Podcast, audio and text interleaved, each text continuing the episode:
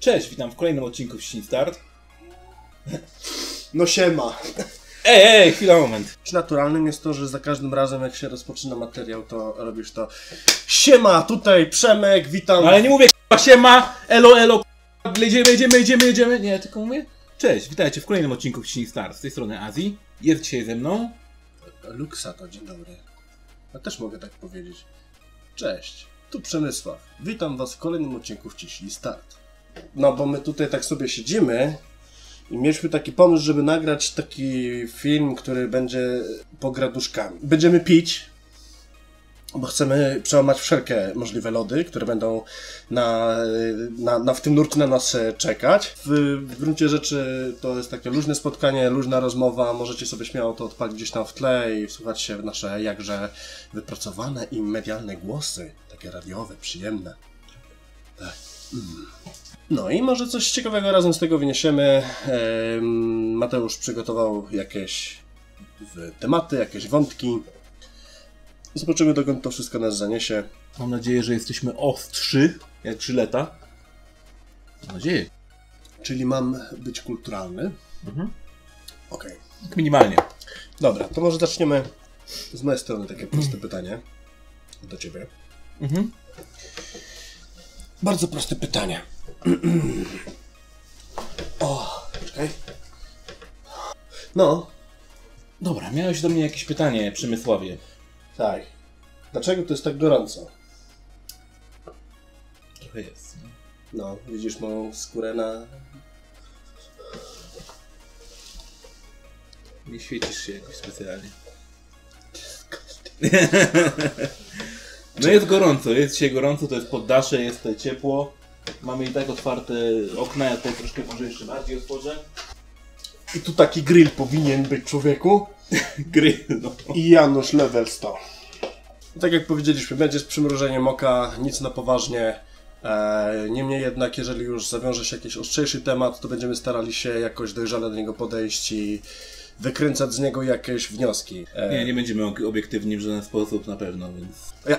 Mateusz! O! A kim był ten koleś w czapce? To był mój wujek z Ameryki. To było cringe'owe. Życie jest cringe'owe.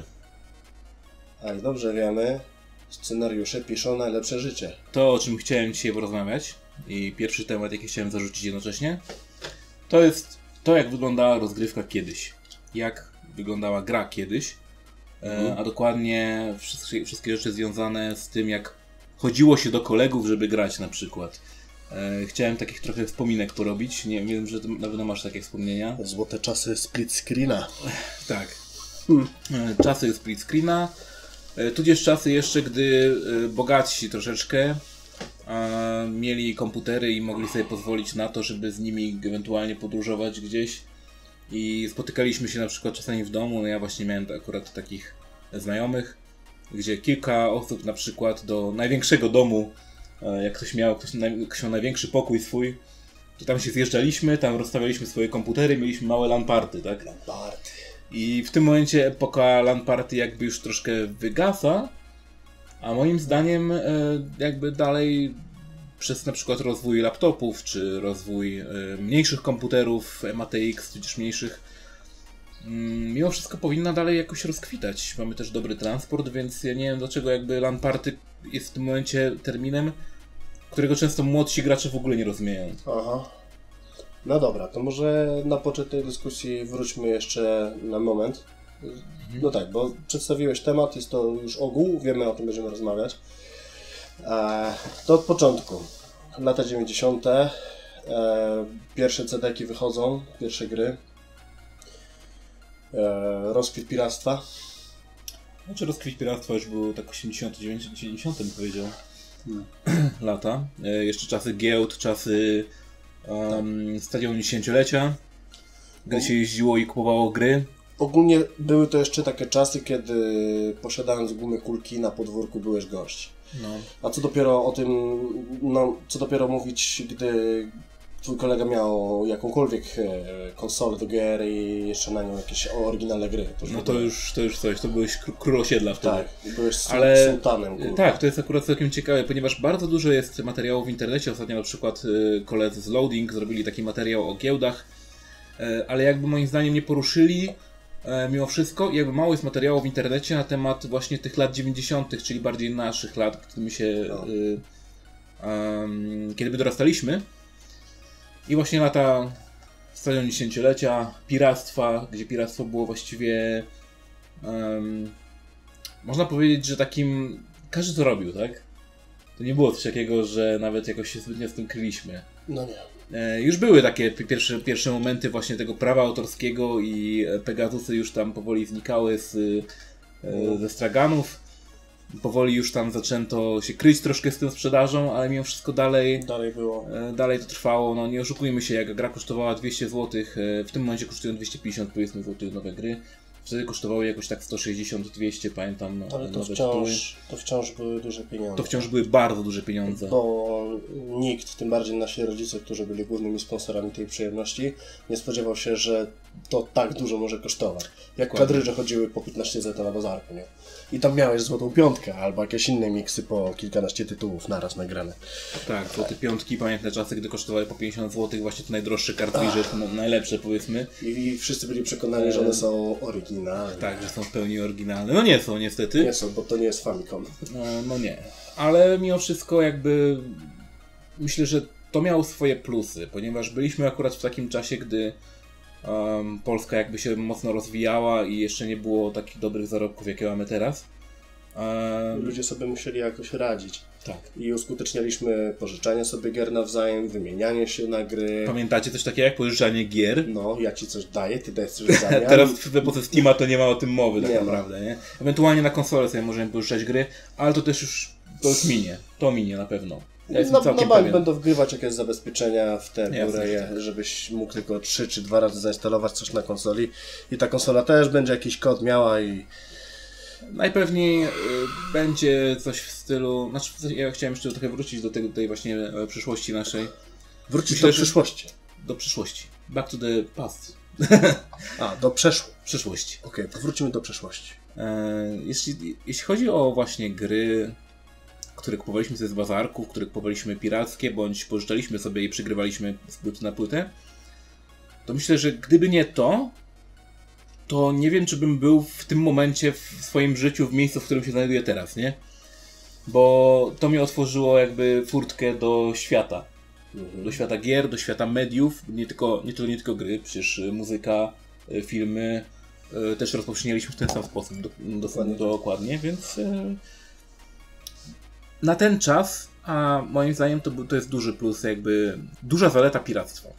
Czyli była duża zaleta piractwa, bo w tym momencie mamy dostęp do wszystkiego, tak naprawdę możemy kupić większych rzeczy. To, co było główną cechą grania, niezależnie od tego na jaką konsolę, czy na oryginałach, czy na piratach, lata 90., czyli nasze dzieciństwo, było nacechowane tym, że grało się najczęściej z kimś. I ogólnie gaming w tamtym czasie miał na celu ludzi łączyć. Split screeny, tak, dwa pady, siedzimy ramię w ramię i sobie gramy. Wymieniamy się na gry fizyczne, były wypożyczalnie, były bazarki, były inne opcje, ludzie tym żyli, były faktycznie ugrupowania, LAN party, tak samo. Teraz już się tego nie robi, chociaż jest znacznie łatwiej niż kiedyś. I tak naprawdę możecie się podłączyć do jednego Wi-Fi, który wam pozwoli od razu grać online, ale jesteście wszyscy razem w jednym pomieszczeniu, a tego człowiek faktycznie potrzebuje, bo bardzo fajnie jest się po prostu łączyć w robieniu czegoś naraz. Tak? Nawet jeżeli jest to nie jest wznoszenie domów, tak? Gdzie faktycznie praca zespołowa jest potrzebna, tylko nawet takie proste bycie ramię w ramię z drugim facetem, czy tam z przyjaciółmi, czy nawet z dziewczyną, co jest zajebiste. Tak, troszkę wykluczyłeś tej dziewczyny, tak, jakby nie, ale jak najbardziej polecam, bo dla mnie coś takiego jak LAN party było obcym dla mnie, było totalnie obcym terminem, mniej więcej do 4 lat wstecz, kiedy pierwszy raz grałem z naszym wspólnym kolegą Michałem Nowakowskim, którego pozdrawiam. Pozdrawiamy. Graliśmy w Minecrafta u niego na chacie i to był pierwszy raz, kiedy ja w ogóle w jednym pomieszczeniu siedziałem z typem i na 2 różnych platformach, znaczy tak, kitach, jak to się mówi, w różnych komputerach, jak graliśmy w jedną grę i to jest, po prostu to jest zajebiste, bo równie dobrze moglibyśmy przez jakiegoś Discorda czy Teamspeaka grać ze sobą z naszych domów, ale człowiek lubi być obok drugiego człowieka, gdy coś robi i to jest zajebiste uczucie i wiem, że ty masz to na koncie, ja też mam to na koncie, na przykład pograj ze swoją dziewczyną w jednym pomieszczeniu. Mhm. Podzielcie się tym tak razem, że jesteście obok siebie. To jest nieporównywalne. Nic tego... Jakby nawet nie musi być to gra multiplayerowa, bo singleplayerowe gry też można jak najbardziej enjoyować. No ale teraz deweloperzy w ogóle nie faworyzują split screenów. Nie. To jakoś tak ostatnio umarło kompletnie. Split screen praktycznie kompletnie umarł, no, tak. Można powiedzieć. Tak. Więc jeśli chcesz się pobawić na split screenie, no to wrócisz do klasyków, do starych gier. Tak. No jeszcze mamy ewentualnie split screeny czasami w ścigałkach, chociaż też się od tego odchodzi. Split screen ostatni raz był widziany i w miarę tak zapamiętany w Resident Evil 5 i 6. 5 i 6, dokładnie. I tak na dobrą sprawę, jeżeli chce się pograć na split screenie, no to jesteśmy zmuszeni do tego, żeby cofać się do przeszłości, bo deweloperzy już w tym momencie mają wyjebane na split screena. I mówiłeś o Famicomie.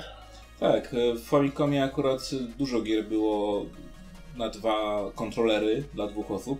Mhm. Ponieważ po prostu dwa kontrolery były przypięte do samej konsoli, więc deweloperzy od razu wiedzieli, że no, i z racji nazwy konsoli, i z racji tego, że masz dwa kontrolery przypięte, to Family Computer, tak? To musi być gra rodzinna, musi tak być jakaś możliwość rozgrywki dla... Zbliżać ludzi do siebie. Zbliżać ludzi, tak. Jakby te wartości takie rodzinne to był kiedyś główny jakby argument przemawiający za sprzedażą konsol, nie? Kiedyś tak było, że...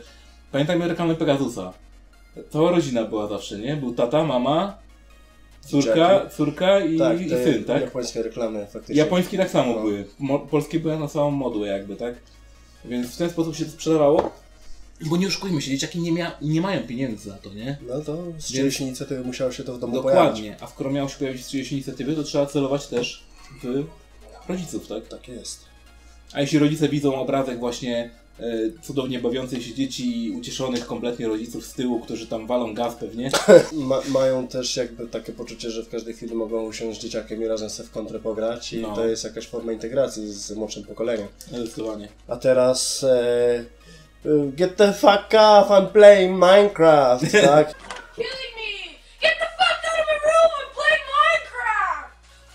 Niech matka ci wejdzie do pokoju, jak grasz, to każesz się spierdalać. Tyle z wartości rodzinnych tyle teraz zostało, nie? Dokładnie, tak jest. Zupełnie na odwrót, właśnie o to chodzi. Kiedyś gry zdawały się być tworzone po to, żeby nas ze sobą jednać, zbliżać do siebie, tworzyć różnego rodzaju właśnie LAN-party, czy też granie na split screeny. A teraz tego po prostu nie ma. Nie ma fizycznego kontaktu z drugim człowiekiem, jeżeli chcesz w ogóle jakoś z tymi grami postępować. Teraz jest wszystko multi, siedzisz sobie sam u siebie, grasz z nimi, w ogóle się nie znacie, nie widzicie. No niby to jest spoko, no bo masz dostęp... Jak najbardziej, no na swój sposób jest spoko. Worldwide, tak? Tak jak my mieliśmy możliwość poznania masy zajebistych ludzi grając online. Armored Core. Chociażby. To myślę, że to jest zajebista cecha, bo jakby taki korowy element pozostał.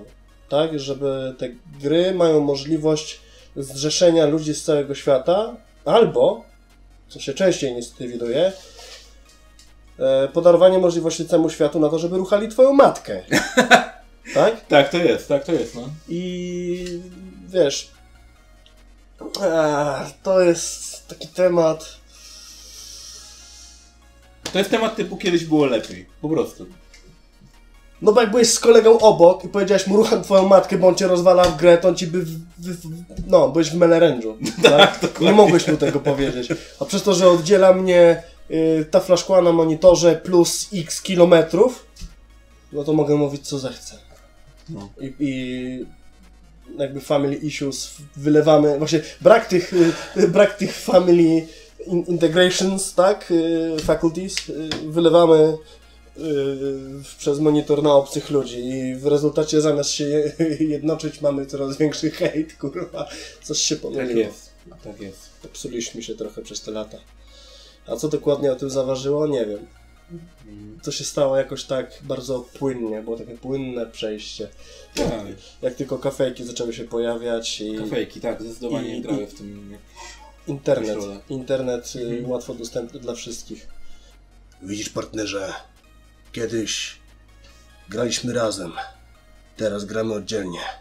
Ktoś do tego się przyczynił. Giną ludzie.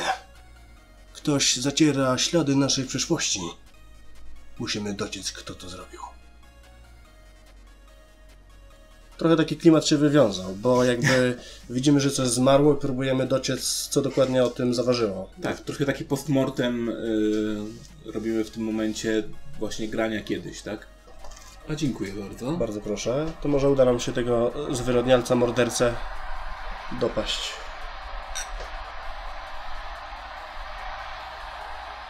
Aha, no i jeszcze takim typowym właśnie zachowaniem, jeśli już mieliśmy na przykład Pegasusa, czy mieliśmy Atari, czy mieliśmy jakikolwiek inny sprzęt do grania. Jeśli mieliśmy rodzeństwo, ja osobiście nie miałem, ale jakby identyfikuję się z tym, ponieważ dużo moich znajomych miało jednak i bywałem u nich i widziałem, jak to działa. Ja również mam rodzeństwo. Jest typowe właśnie powiedzenie, które na pewno każdy pamięta, czyli daj pograć. Albo przychodzi na przykład twój brat, twoja siostra i mówi: teraz mama powiedziała, że teraz moja tura grania na Xboxie. Wartości rodzinne. No. Walenie w chuja, kto ma dostęp. Ale ja też, ja właśnie szczerze, z moim starszym bratem miałem tyle interakcji, co oglądałem jego grzbiet, jak nachylał się nad konsolą i grał. Grał nawet po 8 godzin dziennie. Ja po prostu towarzyszyłem mojemu bratu w ciszy i oglądałem, jak gra. Ja znam Final Fantasy VIII całe na wylot, chociaż niewiele w nie grałem, po prostu obserwowałem, jak mój braczek w to gra. I do tej pory uważam, że to jest najlepszy Final. Anyway, no tak, no takie zjawiska, tego typu zachowania wśród rodzeństwa były. Też trochę wynikały jakby właśnie z tego, że po prostu nie stać nas było na przykład na 2 konsole, na 2 komputery, na 2 telewizory. W tym momencie, gdy sprzęt można kupić, nie wiem, powiedzmy telewizor za 300 zł, może mniej nawet. Można kupić sobie konsolę za, no może trochę więcej, no ale każdy może mieć na przykład inną konsolę i mogą sobie grać na innych konsolach, tak? No właśnie, jak na innym komputerze. Ej, w tym momencie to jest troszkę już tak się zatarło, może nie każdy jeszcze ale pamięta takie rzeczy. Ja nawet nie wiem, jak to jest w tym momencie. Mhm. Właśnie mnie też to ciekawi w sumie troszkę, jak teraz działa. I to jest ten moment. Dajcie znać w komentarzach! Dokładnie. Subskrybujcie, komentujcie. No dobra, nie, ale serio, bo my tu już jesteśmy trochę takim planktonem, nie? Mhm. Takie retroplankton, jak to powiedział Szafa z grami. Pozdrawiamy serdecznie. To było bardzo w temat stwierdzenie retroplankton. Bo tak sobie dryfujemy teraz. Mega... Nie, to się nazywa dekadencja. Przejaw dekadencji. Ale tak, jak to jest u was, gdzie jest dostęp do neta, ludzie ruchają wasze matki przez sieć? Jak to jest u młodszego pokolenia graczy? Ja bym chętnie poczytał o tym w komentarzach i wdał się w dyskusję, także jak ktoś ma czas i chęć, to niech napisze, ja poczytam.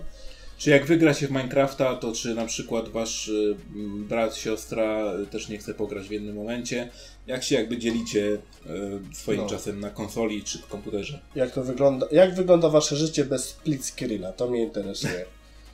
Na pewno gdzieś tam, w jakimś kurwa zapleśniałym pomieszczeniu jakieś typy grają teraz w lamparty, nie? W tym momencie, kiedy my o tym rozmawiamy, gdzieś jakieś lamparty jest. Gdzieś ktoś gra na split screenie, gdzieś jakiś koleś ze swoją dziewczyną, tudzież żoną. Chłopakiem, obojętnie.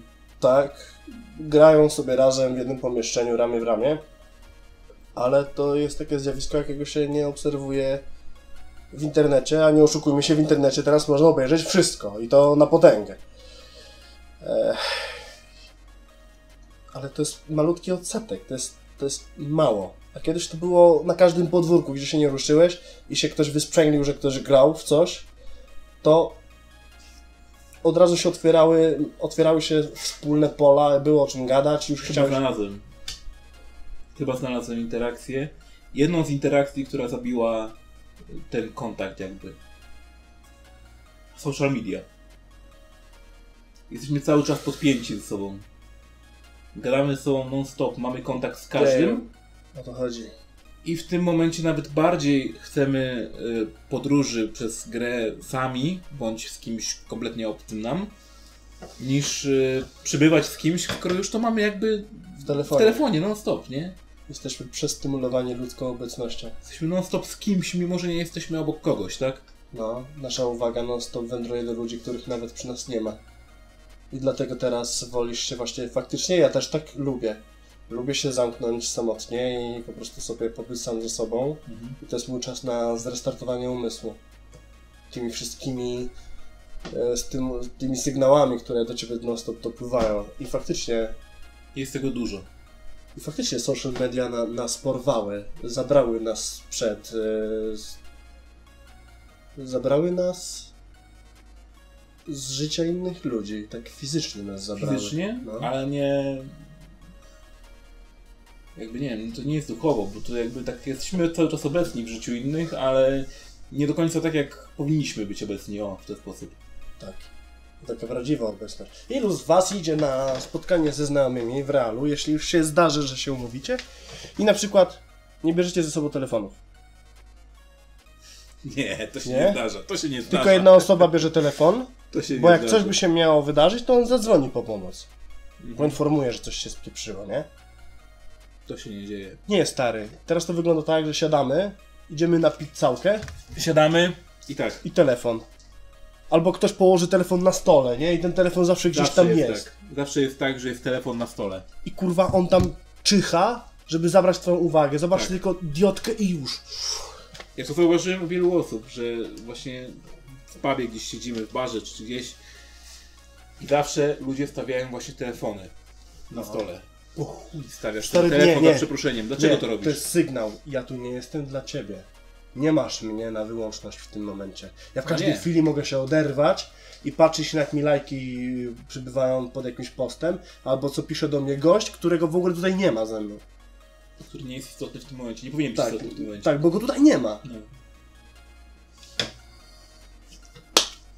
To jest to. Trafiliśmy w sedno. Sprawa rozwiązana, partnerze.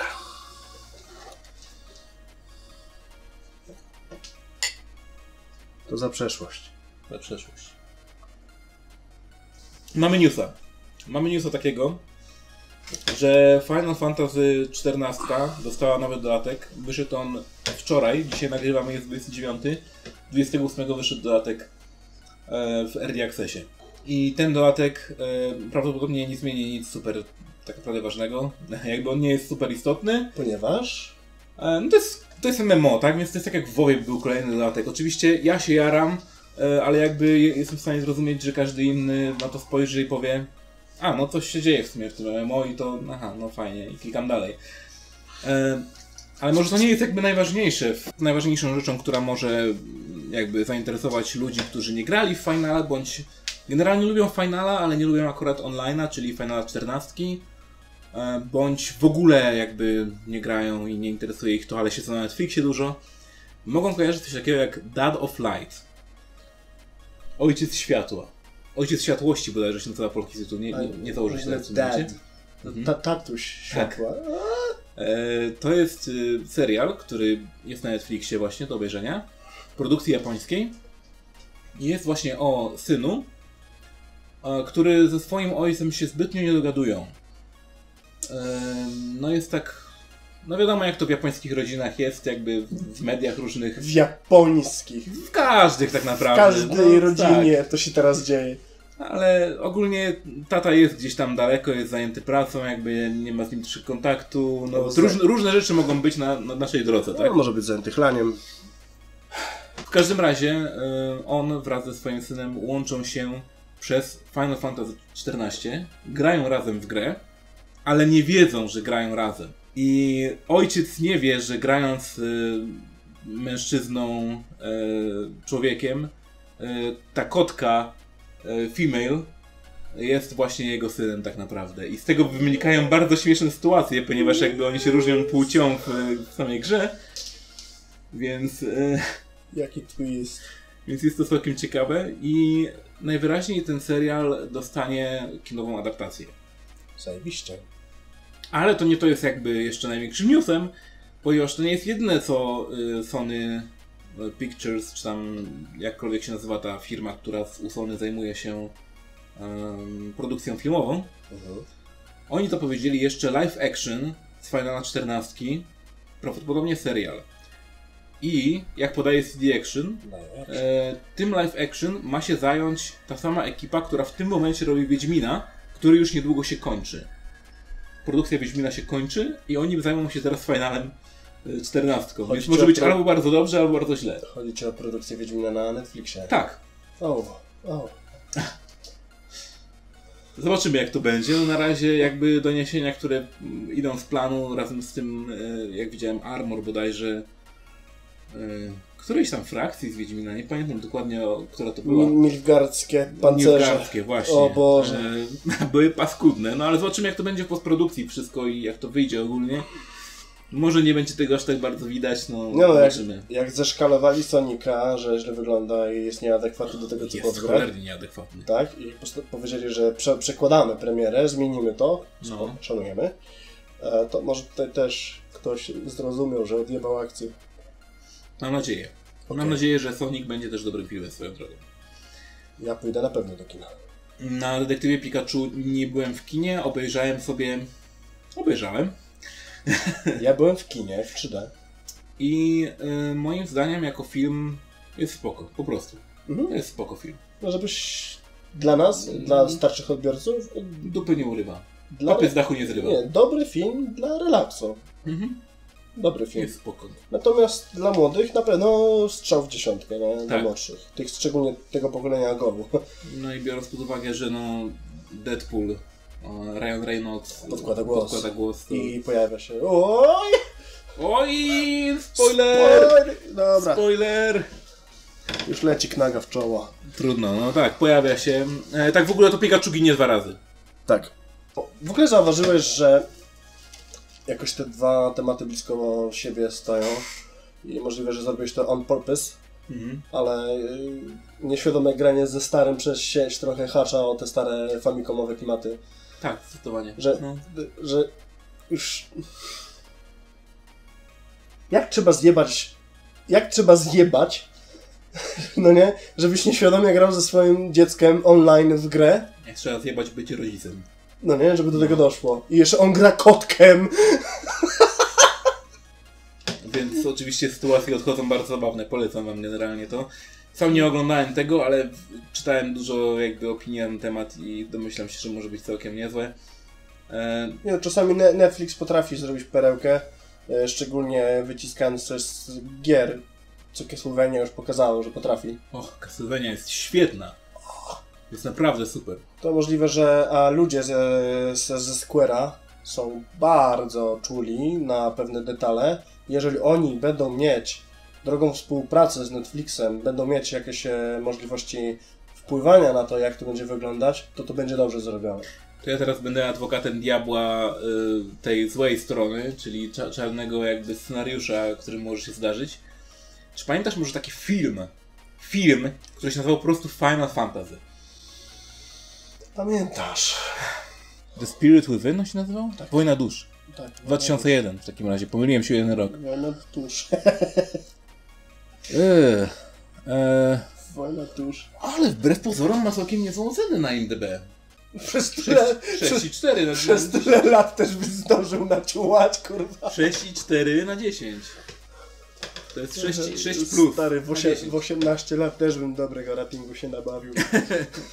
Fani nienawidzą tego filmu. Ludzie, którzy nie znają zbytnio Final Fantasy, generalnie uznają go za średniaka. Okej, ponieważ ludzie, którzy grali w finale...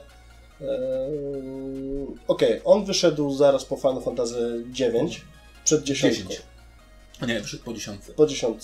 No to wyobraź sobie, że 10, która miała wyjebane w kosmos cinematiki. No. Wyjebaną akcję, fabułę, wszystko było prawdziwą fantastyką. Tak? Wszystko było utrzymane w takim baśniowym stylu, pełnym akcji. Zdecydowanie. Ci bohaterowie byli tacy zawsze barwni, mieli dużo w sobie do zaoferowania. Magia, różnego typu potwory, wow, super, bardzo dużo się dzieje. A tutaj wychodzi taki trochę sci-fi post-apo bełkot, bo ten film jest utrzymany w takim w miarę pseudorealnym klimacie. I ma w sobie mało tej takiej fantastyki. No, bohaterowie się borykają z istotami, które nagle się pojawiły i wydzierają z ludzi życie. I po prostu ludzie są w tym momencie schowani za wielką energetyczną kopułą, przez którą fantomy przejść nie mogą. I w międzyczasie wysyłają misje, które mają na celu odnajdywać różne rzeczy, które mają w sobie ostatnią jakąś tam życiową formę, taką energię. Ta energia w różnych przedmiotach i różnych rzeczach się przejawia. Właśnie główna bohaterka znajduje taki przedmiot i próbuje go sprowadzić. No i dalej nie będę już spoilerować. Jest ogólnie walka. I tam jest bardzo dużo fajnej akcji też. Cały film jest zrobiony komputerowo. Jak na tamte czasy jest na bardzo wysokim poziomie. Po prostu nie trafił w gusta, które się wyrobiły na przestrzeni wielu lat graczy. Tak? No bo wszyscy się przyzwyczaili do... Okej, czyli to jest jakby przykład, powiedzmy, można trochę porównać do Tomb Raider. Gdzie Tomb Raider film, jako film jest całkiem dobry, bo... ale dla fanów, dla graczy jest trochę taki... Tak. Dlaczego ten film powstał, nie? Stary, ale to za wszystkie te rzeczy cały czas pociąga dokładnie ten sam mechanizm, którym jest dekadencja. Wszyscy się przyzwyczaili do starego Sonika, nie są w stanie w ogóle zaakceptować nowego wizerunku. Jakbyś pokazał tego Sonika, tego, który tutaj był w tych trailerach pokazany, pokazałbyś go komuś, kto nigdy z Sonikiem nie miał do czynienia, powiedziałby, fajna postać. Wiesz co, to zależy. Ja się nie do końca z tym zgodzę, bo... To było bardzo fajnie przedstawione, też jakiś był z tym. Co się stało, jak w tym trailerze Sonic został pierwszy raz zobaczony, tak? Ten facet podskoczył. Tak, ten facet podskoczył, on w ogóle go postrzelił tą strzałą, że on go uśpił, tak? Mhm. Już pomijam to, że on jest tak szybki, że nie powinien w ogóle go trafić, no ale to inna sprawa. Pomijając fakt, że gliniarz ma w sobie lotki na usypianie. Znaczy nie w sobie, tylko w pistolecie. W pistolecie, tak? Zajebiście. No mniejsza z tym, ale chodzi bardziej też o to, że co się dzieje, jak mamy z kolei detektywa Pikachu. On pierwszy raz widzi tego Pikachu w trailerze i jest od razu, wow, jakie to jest słodkie, nie? Jakie to jest fajny po prostu... Nie, bo on był legitnie zrobiony. Naprawdę. Tak jak super. Normalnie wyglądający Pikachu. Ale nawet jeśli... Znaczy, nie, dobra, w sumie to jest może zły argument, bo każdy wie, jak wygląda Pikachu, tak? Tak. I on był dokładnie... Moja mama wie, jak wygląda Pikachu, mój tata wie, jak wygląda Pikachu, no każdy wie, jak wygląda Pikachu, tak? No to jest ikona w tym momencie. To w sumie może być fakt akurat. No... Sonic... Nie wiem, czy dużo osób wie, jak wygląda Sonic. No, osoby, które siedzą od paru lat w grach, na pewno gdzieś się spotkały. No w internecie Sonic się pojawia. Nie, ludzie, którzy się interesują grami, jakby na pewno wiedzieli, ale tak po prostu ludzie z ulicy... Wątpliwe. A Pikachu wiedzą. Mario by wiedzieli, kto to jest. Ludzie też miałem faktu, że jakby charyzmy po prostu brakuje tej postaci takiej z wyglądu po prostu, nie? Ta postać jest brzydka. Po prostu jest brzydka. Jest groteskowa. No, szczególnie oczy ma takie zjebane, jakby jedna płyta taka...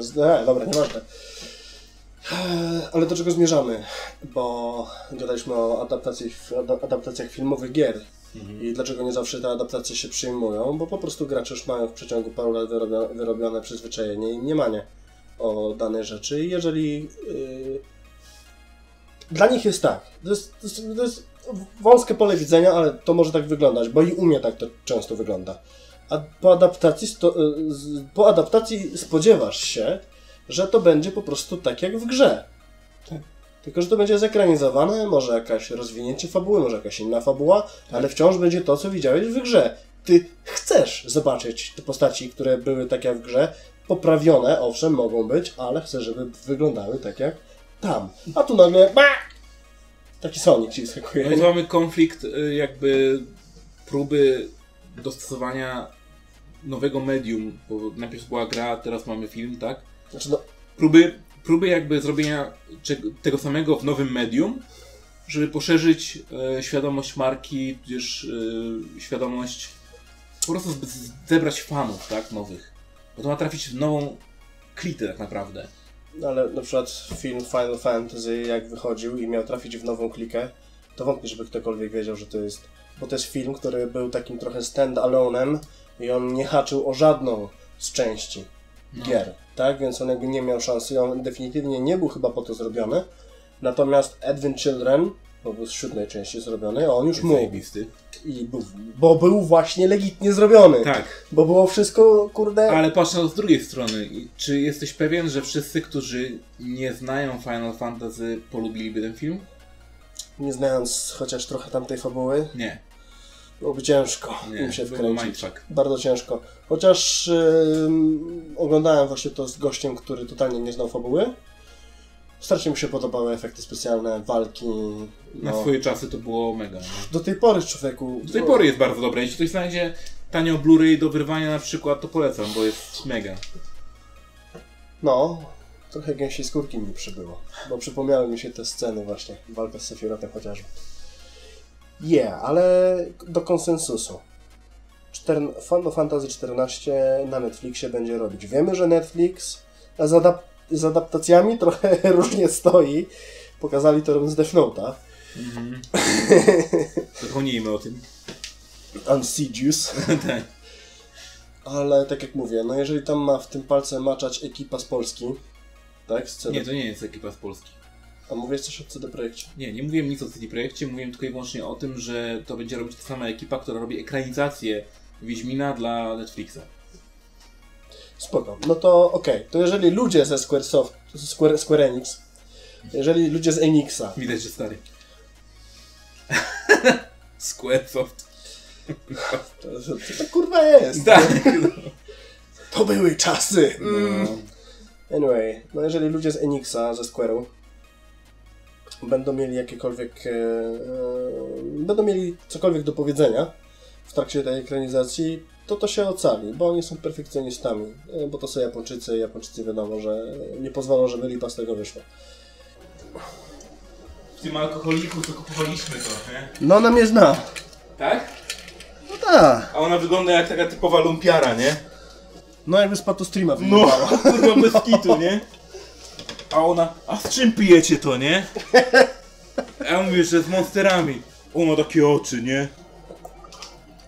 Oj pan, ja dziś nie ustę. Bo człowieku, ona sobie nie mogła chyba wyobrazić tego, że my alkohol mieszamy z energetykiem. Z kurwa piciem, które kosztuje 4 zł. A, że tacy murgrabiowie. Tak mi się wydaje. No wchodzimy. Jakie macie największe? Litra. No to je człowieku gały wyszły. Co nie umiesza faktycznie tego, że taka reakcja była u niej obserwowalna. No. Typiara była po prostu... Ona chciała z nami... Była w szoku. Ona chciała z nami pójść autentycznie. O, pierdolę to pracę idę z nimi. No, chyba hrabiszcze przyszło. Ale bez kitu ona wygląda tak, jakby sama była konsumentem produktów, które sprzedaje. Jakby, kurwa, uciekła z Rosji po roku brania krokodyla, kurwa. Nie, ale fajna dziewczyna ogólnie, tak jak tak? Się z nią pogada, nie, taka zupełnie ludzka, normalna do pogadania. No, już wyrobiła się w branży, wie jaki kontakt z klientami trzeba robić sobie, nie, żeby się dogadywać. Jak tam przychodzą o różnych porach panowie, w różnym wieku, w różnym stanie upojenia, no to trzeba się dostosowywać. No to co, walimy. Walimy. Słyszałeś to? Nie. Twój stary gra z tobą w gry online. I nie wiesz, że to jest twój stary. To było najgorsze przeżycie ever. Znaczy, ja bym się zdziwił ostro. Gdyby on się dowiedział, że ja, koniec końców, to jego mniemanie o mnie po prostu by tak jebło ziemię. Z takim hukiem. Nie, zależy żebyś ty słyszał. Ty byś był człowieku w Warszawie, a to z Ciechanowa byś słyszał ten huk, nie? Coś pierdolnęło. I bym od razu wiedział, że to nie było moje poczucie godności, nie? Nie. Ty, ale okej, no bo to też zależy.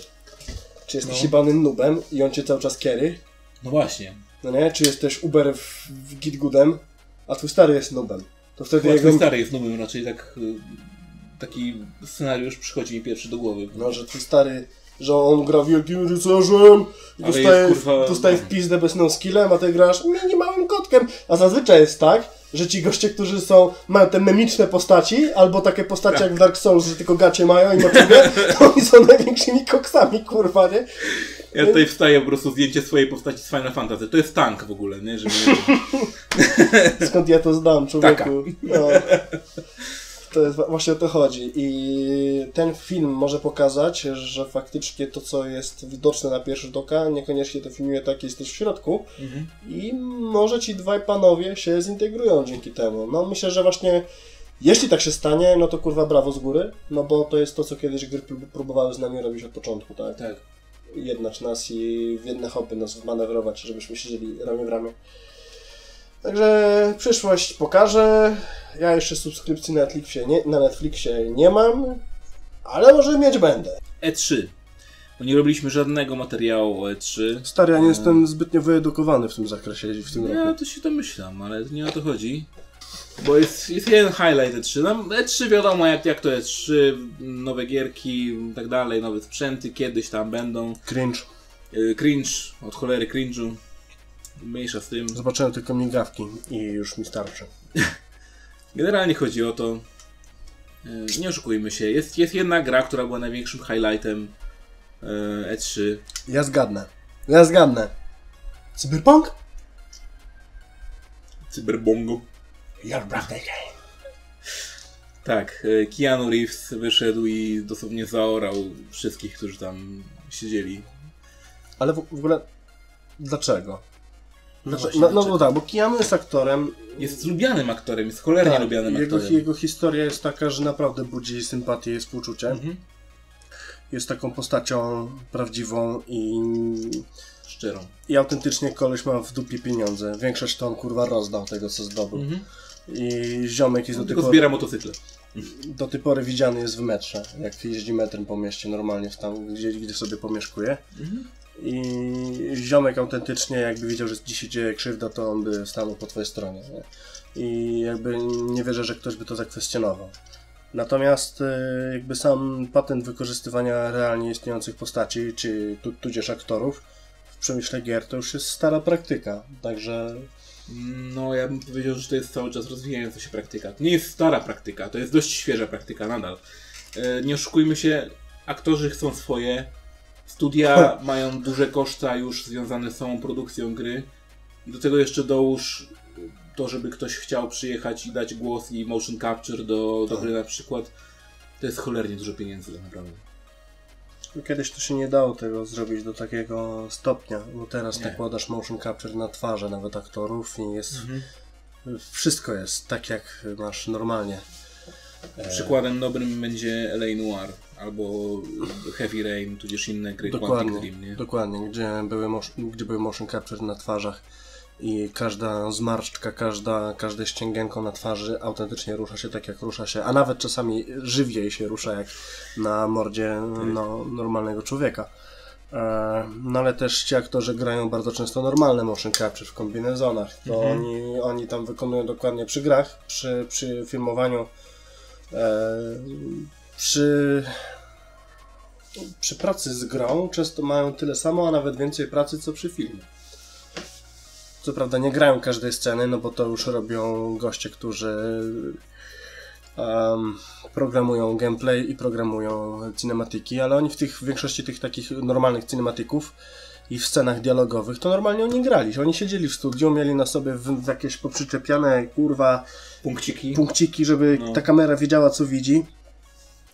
I oni tam godziny pospędzali, więc oni sobie na pewno policzyli, bo aktorzy to, wiesz, że to są prominentne ludzie, a teraz gry są rynkiem bardziej dochodowym niż filmy w tym momencie. Szczególnie takie produkcje jak Cyberpunk albo... AAA, no jak najbardziej. Właśnie. I myślę, że ci aktorzy też wiedzą, co robią, chcąc się polecać i występować w grach. Bo to jest teraz dla nich bardzo duży dochód. Ale... znaczy, akurat swoją drogą też ciekawe, że wzięli akurat Keanu Reeves jako Johnny'ego Silverhanda. Przy czym jakby team Cyberpunka powiedział od razu, że... znacie Keanu Reevesa, jakiego znacie? To zapomnijcie o tym. W grze on nie będzie taki, nie? Będzie BDS-em. Będzie BDS, będzie osobą, której nie do końca chcesz ufać, bo nie wiesz, jakie ona ma dokładnie intencje.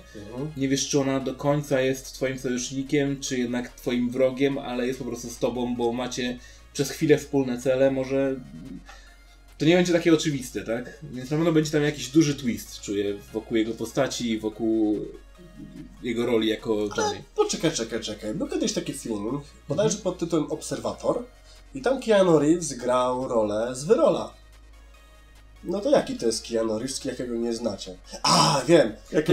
Jakiego wy nie znacie! Aj. Bo ostatnio, pamiętam, jakby... ja patrzę po prostu po opiniach w internecie, nie? Ludzie od razu piszą John Wick! W ogóle tylko Keanu wyszedł, a wszyscy John Wick. No bo bieżące pokolenie, nie kojarzące... liczy to, co jest najświeższe, tak? Stary, no ale Keanu Reeves to już jest stary chłop, ile on już ma lat? Prawie 50. Nie wiem dokładnie ile ma, ale on nigdy nie zginie, on jest po prostu zawsze taki sam, nie? No nie.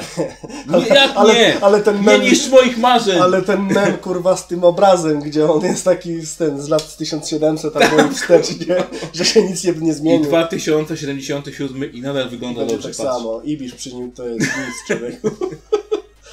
Swoją drogą, ciekawe jak tam Christopher Ibisz. Bo im starszy, tym młodszy, tak?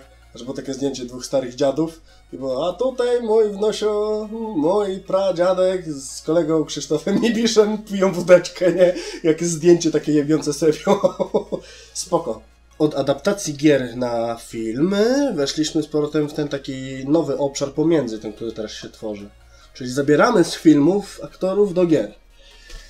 Trochę tak. Te media się od zawsze jakoś mieszały dziwacznie ze sobą. One niekoniecznie chciały ze sobą partycypować.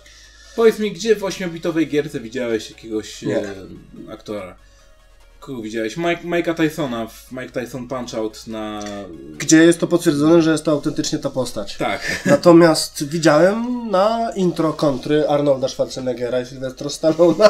Każdy widział, mimo że ich tam nie było, nie? To jest o to chodzi, nie? No, to jest podpierdolone. No. Standard. Ale no tak, masz rację, trochę się za bardzo wygalopowałem, mówiąc, że to jest stara praktyka, jeśli chodzi to o jest stara. Aktorów. Dopiero teraz mamy technologię, żeby ich faktycznie zmieścić. No ale nie, no, mieliśmy niby... Mieliśmy Harry'ego Pottera. No, z Harrym Potterem, człowieku. Najwcześniejszy taki... Na pewno ktoś znajdzie jeszcze lepszy przykład, ale ja pamiętam jeszcze na przykład Onimusze. Któreś Onimuszy... Był Jean Reno! Jean Reno! Dokładnie. Onimusza trójka, Dawn of Dreams. Trójka, no. Na PS2. Grałem, uwielbiałem. Ja w ogóle od małego bardzo lubiłem Jeana Reno. Bardzo fajne role grał. Podobało się. Lubię tego aktora. Fajnie grał. Czyli nie jest to taka stara praktyka. Tylko, że ona nie była aż do takiego stopnia rozwinięta. A teraz jest coś takiego dziwnego. Jesteśmy świadkami takiego momentu, w którym to zaczyna budować w tobie poczucie siły i przodowania, jeśli chodzi o konkurentów na rynku game-devowym. To tak, znaczy to w tym momencie wchodzimy jakby w obszar PR-u, nie? No bo na tym budujemy markę swoją na tych postaciach właśnie.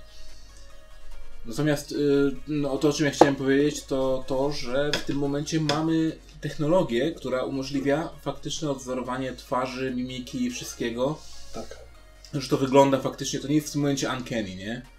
Bo mamy coś takiego właśnie, takie zjawisko jak Uncanny Valley, to jest zjawisko w grafice 3D. Kiedy odtwarzamy na przykład, tworzymy postać 3D, która ma być człowiekiem, ale ma pewne cechy, które wywołują u nas taki pewien... dysonans. Taki niepokój, nie? Tak, taki troszkę... Tak.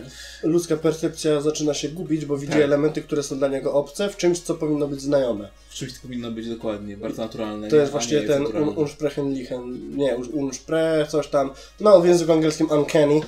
To jest właśnie dokładnie, to jest ten rodzaj strachu, który mąci ci w przewodach, w psychice. W tym momencie mamy technologię, która pozwala na pozbycie się tego i po prostu właśnie zrobienie tego jak należy.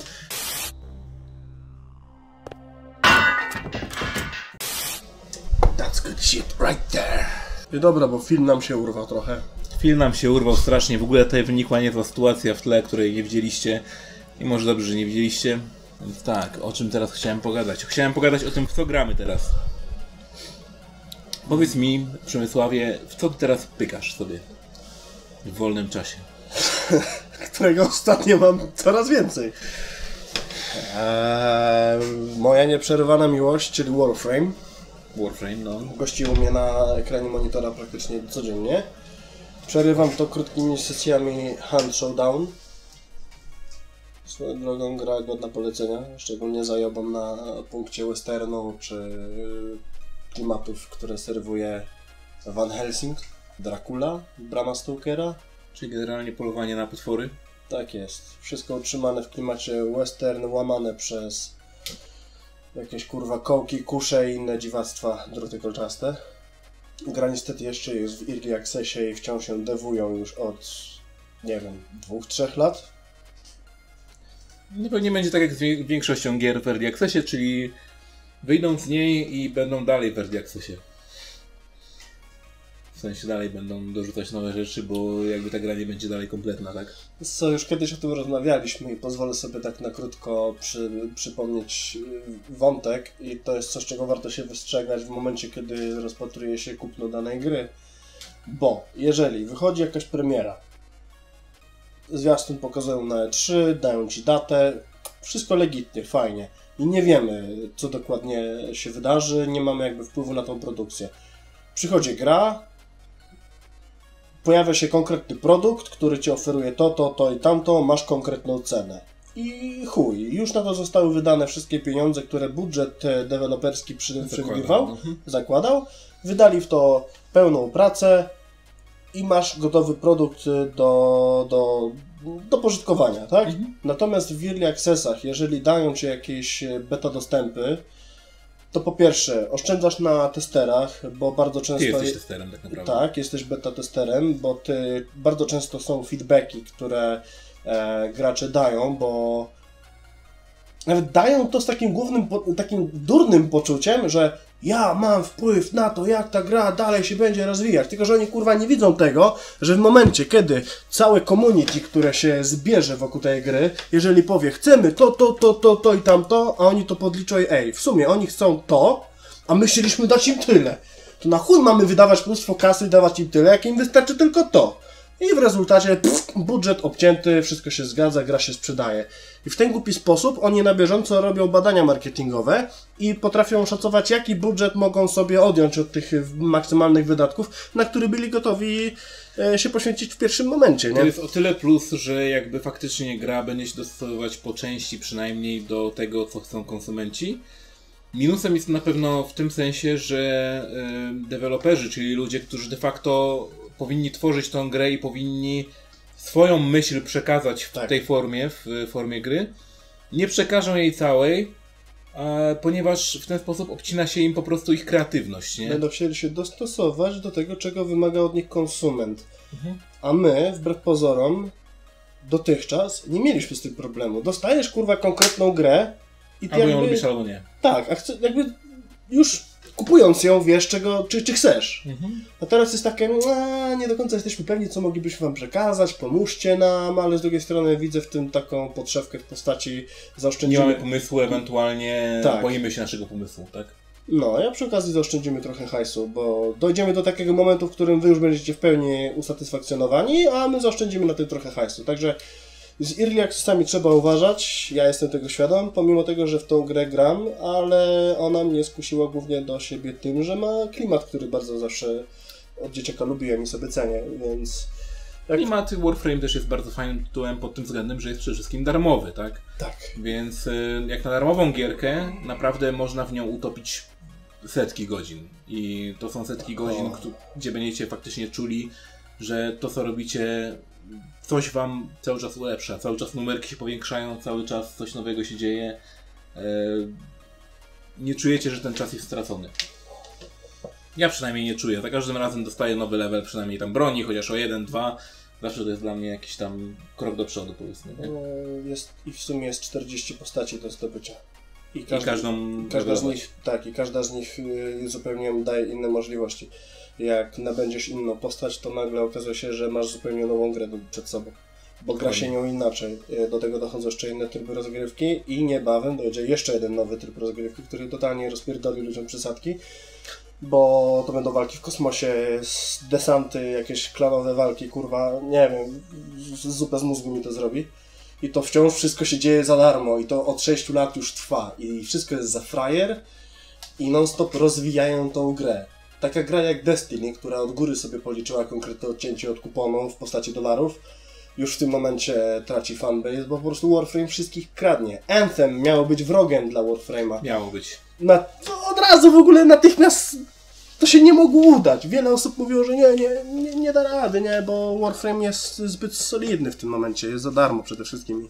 Mogłoby podkraść trochę fanbase'u. Gdyby EA zrezygnowało z mikropłatności, a nie zrezygnowało. Jeszcze mają tak skrajnie debilny sposób traktowania graczy, że banują za byle gówno. Ale to nie tylko graczy, bo jakby deweloperów też. Deweloperzy sami wyszli i możecie sobie w internecie zobaczyć ich jakby zeznania na temat tego, jak wyglądał development na temat.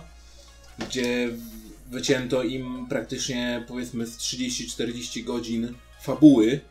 Po prostu im wycięto. Oni mieli już to gotowe, to już było, ale zdecydowali, że nie, sorry, no wiadomo, ktoś tam wyżej powiedział, że no sorry, tego nie będzie, nie? No bo hajs, wiadomo. Hajs. O to chodzi.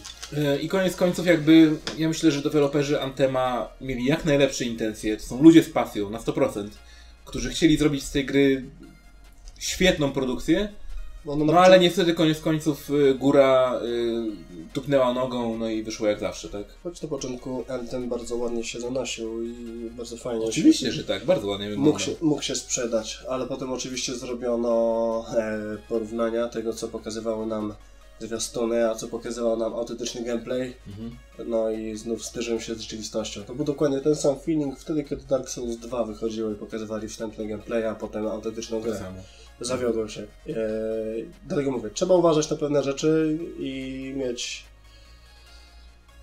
Kurwa, kiedyś gościu, bodajże to ktoś z CD Projektu powiedział, że taki zabieg, o którym teraz zresztą powiedzieliśmy, że na początku dają ci wow, wszystko się błyszczy, ray tracing, kurwa, takie bajery, wiesz, wszystko śmiga, tam 60 fps-ów, a potem dostajesz takiego gniota, gdzie po prostu wszystko jest zrobione z motion blurem albo z mgłą, żeby ukryć jakieś mankamenty graficzne albo obliczeniowe konsoli.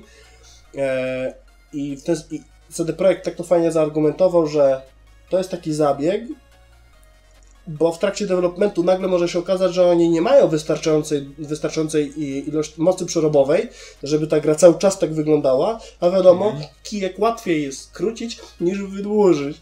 Dokładnie. Argument z dupy. No ale wtedy tak jest, no. Nie oszukujmy się. Wszystko definiuje to, jak duży jest budżet. Zresztą oboje pracowaliśmy, bądź też pracujemy dalej w game devie, więc wiemy, jak to wygląda. I pracować tak będziemy. Wiadomo, jak to wygląda. No niestety marzenia jakby rozbijają się o rzeczywistość po prostu. Szczególnie jak poznajesz proces powstawania gier od kuchni, to wiesz, czym to się liczy. I kiedy ty jesteś w tej kuchni i co najgorsze, jesteś na zmywaku, kurwa. No, bo...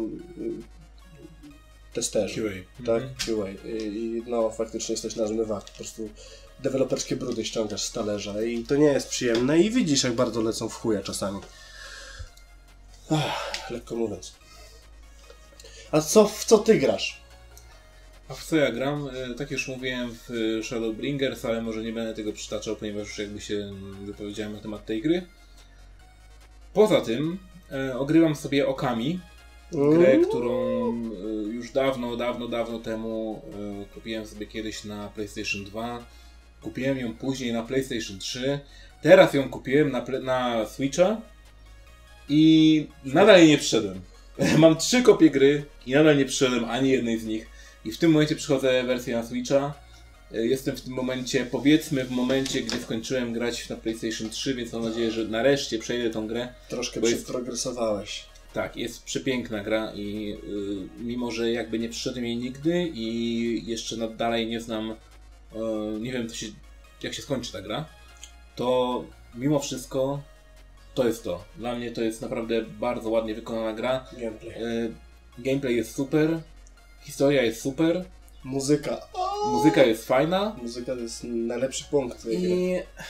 I tak naprawdę grafika, nie oszukujmy się, grafika jest słaba. Jest bardzo słaba w tej grze. Ale co ratuje tą grę pod względem graficznym i co właściwie tworzy tą grę pod względem graficznym, to jest art style, który z jakby bardzo słabej grafiki w sensie technicznym, tak, technologicznym tworzy ją... Tak, jest dobrze ujęta w taką konkretną ramkę, jeśli chodzi o jej styl. Wszystko do siebie pasuje po prostu. Tak, bo ma taki czarny overlay, jakby było malowane pędzlem. Tak, wszystko ma taką ramkę wokół siebie. Wygląda tak jak... Zresztą kurwa... To wygląda jak japońska kaligrafia, która została po prostu pokolorowana. Przez cały czas. Jak się nazywa ten rodzaj grafiki taki Budokai? To jest ogólnie cel shading. Cel shading, czyli właśnie Borderlands chociażby. Oznaczanie krawędzi, tą czarną właśnie dokładnie. Tak, linią. I właśnie ze względu na to, że Okami jest w tej stylistyce utrzymane i wszystko jest okraszone tą całą kaligrafią, bo nawet w mechanice gry posługujesz się kaligrafią. boską, żeby malować świat. W ogóle to jest tak zajebiście zrobione. I teraz jak na to patrzysz z perspektywy bieżących tytułów, które mają taką zajebistą grafikę, jak patrzysz na tamto, choć widzisz, że ta geometria jest taka chunky, to przez to, że to jest utrzymane w takiej stylistyce, takiej szacie... Kompletnie nie rusza ciebie. Tak, i to jest piękne wciąż, i ma, bo to ma swój styl. To jest piękne, to jest dokładnie, to jest piękne. Tak, to jest kolejne słowo określenia grafiki w tej grze. To ma swój styl. Piękna. Mimo tego, że może być archaiczna, to jest piękna. To jakby to się nie zestarzeje po prostu. Ta gra się nie może zestarzeć pod żadnym pozorem. Co tylko podkreśla argument, że niekoniecznie liczy się genialna grafika i ray tracing i kurwa karty graficzne warte parę tysięcy, tylko liczy się pomysł. Ale jeszcze odnośnie właśnie Okami, samej gry, jakby jej konceptu. Znajomość japońskiego bardzo poprawia odbiór tej gry w momentach, których byśmy się nie spodziewali, bo bardzo mnie zdziwiło. To jest jednak gra, która no, była celowana na Japonię, tak? To, że w ogóle ona trafiła do nas na zachód, to jest jakiś kolejny deweloperski cud, bo Japończycy, jak wiemy, bardzo się boją wydawać swoje produkty dla nas, bardzo się boją, czy na zachodzie w ogóle je przyjmą. No nie oszukujmy się, Okami jest postawione na całym folklorze Japonii. Tak. I na przykład podczas kaligrafii, bo ponieważ zawsze mamy, na przykład jest tam przedstawiony przeciwnik, mamy jego rysunek, ten tradycyjny właśnie japoński rysunek, tak?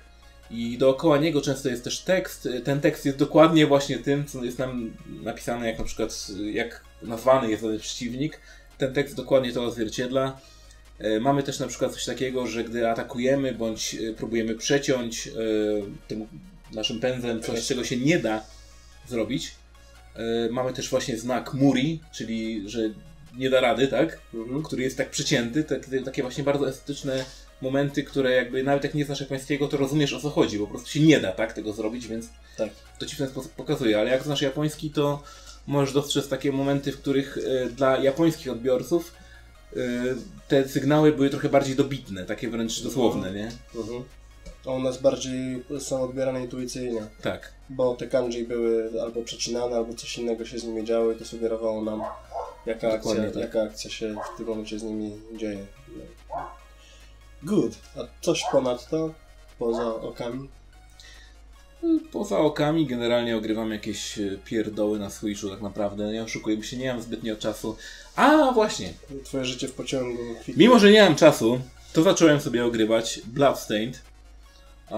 To jest nowa Metroidvania, która wyszła na PC-ta, na Switcha, na PS4, na Xbox One. Na wszystko generalnie jest nowe. Ogrywam na PC-cie i ponieważ jest jeden powód, dla którego nie kupiłem tej gry na Switchu. Nie kupiłem tej gry na Switchu dlatego, że ona jest w 30 klatkach. A jak wiadomo, 30 klatek daje raka, a 60 go leczy, więc ja jednak wolę utrzymać swoje zdrowie. Tak jak widać po mnie, jestem bardzo ogólnie zdrowym człowiekiem. W zdrowie. No, właśnie.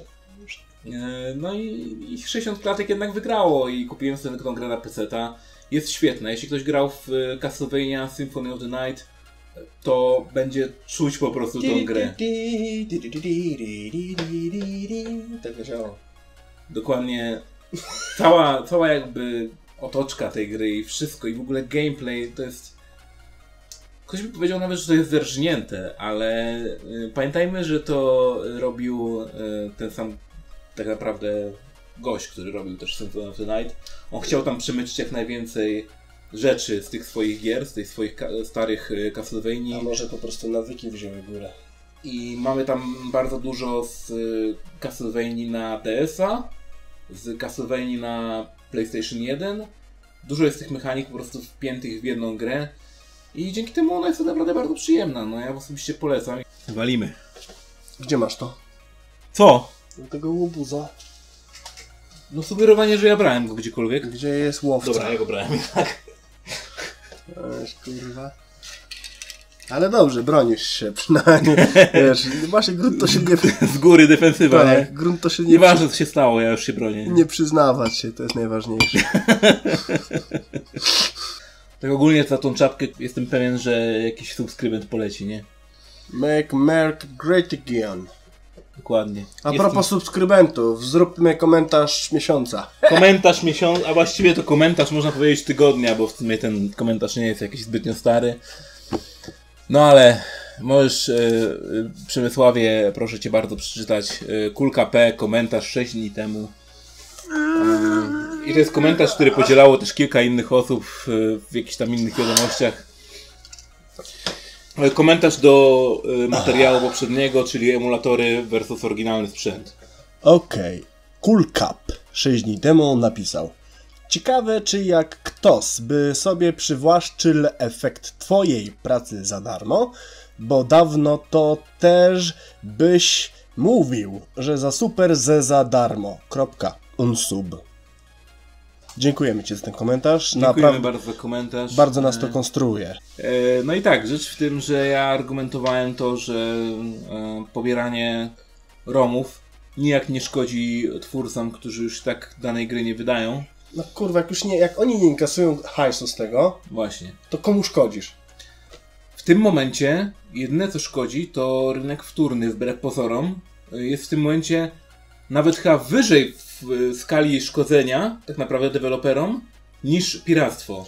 Bo nie zawsze, nie zawsze to robi deweloper we własnej osobie. Właśnie. Znaczy, w ogóle tego nie robi deweloper, tylko po prostu ludzie sprzedają między sobą grę. Więcej osób korzysta z medium, które ty stworzyłeś, niż było tego stworzone jakby, nie? Więc moim zdaniem, panie Kulka P, no niestety, jeśli gry już nie ma do kupienia po prostu, to w tym momencie twórca nic nie traci po prostu, bo on nie wykorzystał okazji i nie dał mi możliwości zakupu jego gry na daną platformę w takiej formie, w jakiej ja powinienem normalnie tą grę odbierać, czyli w takiej formie, w jakiej ja pobieram Roma. No niestety. Ponadto strzelam, że sam we własnej kolekcji masz wiele więcej piratów z autentycznie w tym momencie sprzedawanych produkcji, które mógłby jeszcze na tym zarabiać. No ale who am I to judge? Anyway. Ja to rozumiem, bo jakby bardzo dużo ludzi ze strefy retro broni się przed tym i jakby nie chcą być identyfikowani z kimś, kto pobiera romy. Ale tak szczerze, to jest tak mały procent ludzi, że nawet gdyby wszystkie deweloperskie studia wciąż inkasowały hajs z tych produkcji, to i tak byłaby ta niezauważalna strata. Ja rozumiem ściganie ludzi, którzy mają serwisy, które propagują takie ściąganie romów. Biorą z tego hajsa. Biorą z tego hajs poprzez reklamy. Oczywiście ściganie ich jest w pełni, jak to wspieram. Jak ty sam dla własnego użytku ściągniesz z jakiegoś źródła, to popracuj nad sposobem, w jaki piszesz, bo wyobraź sobie, że my już nie mamy 15 lat, tylko jesteśmy dorosłymi facetami, którzy po prostu pasjonują się grami i jeżeli masz jakieś stanowisko do przedstawienia, to zrób je tak, żebyś miał przynajmniej jakiekolwiek podstawy do defensywy i taki głupi unsub na końcu od razu świadczy o tym, że... Wszystko to, co napisałeś wcześniej, jest już nieistotne tak naprawdę. Tak, jest nieistotne, więc unsubuj sobie, stary, bo ty masz 0 subów. Znaczy nie, wiesz co... To jest strasznie... Jakby... Nie, przepraszam. Nie powinienem tego mówić. To nie jest istotne, ile masz subów, ani jakby jaki content generujesz. Po prostu... Twoje zdanie nic nie znaczy w tym momencie przede wszystkim. No, człowieku, ja nie chcę jakiś wycieczek też robić do ciebie specjalnie, ale... Ale to jest pewne zjawisko, które jakby... często się pojawia i wiele osób to robi. Znaczy, generalnie jak piszesz cokolwiek, piszesz komentarz nawet, to warto by było przynajmniej zobaczyć, czy tam takich oczywistych błędów nie ma, bo tam jakaś literówka, czy coś się skradnie, tam nikt na to nie zwróci uwagi. Chodzi tylko i wyłącznie o to, że pamiętaj, że wszystko to, co piszesz w internecie, ktoś to pewnie przeczyta i wyraź przynajmniej minimum szacunku wobec osoby, do której piszesz, i wtedy będziesz traktowany poważnie, nie tylko w internecie, ale też w prawdziwym życiu po prostu. Rzadka praktyka, szacunek. Ale nawet wykraczając poza szacunek, jeżeli... Ale nie, jest bardzo dużo osób, które mogą się ze mną nie zgadzać, oczywiście, i potrafią to wyrazić w sposób, który jest bardzo kulturalny. Mamy tutaj bardzo kulturalnego pana, ja sobie nawet znajdę jego komentarz.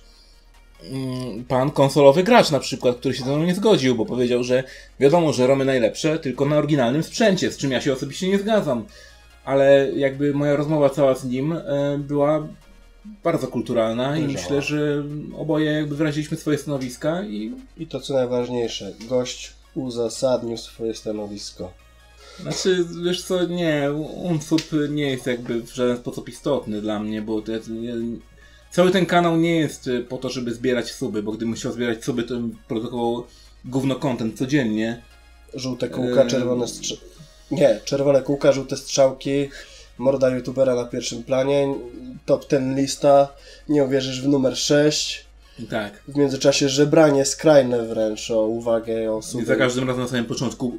Zanim zaczniecie oglądać, proszę, zasubskrybujcie kanał, kliknijcie dzwoneczek i tak dalej. I takie chamskie ikonki. Nigdy. U mnie nigdy tego nie uświadczyliście.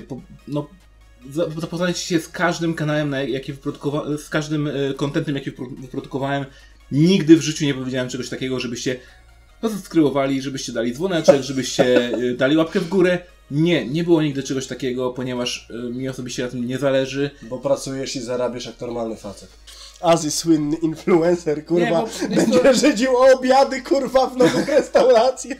Nie, bo przestajesz po prostu być jakby niezależnym, nie? I to też jest coś, o czym chciałem powiedzieć, bo jest bardzo dużo czegoś takiego, na przykład, że influencerom, czy też właśnie...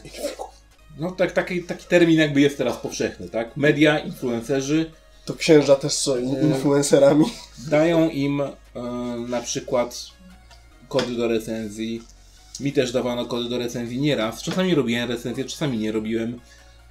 Dawano, daje się, ja osobiście nie dostałem i tak po części mam nadzieję, że nigdy nie dostanę na przykład paczki nagle z edycją kolekcjonerską jakiejś gry, która jeszcze nie wyszła, bo to się dzieje nagminnie, że na przykład media dostają jakieś preskity, które są tak bogate, że oni potem mogą sprzedać je za 1000 złotych na Allegro. Mhm.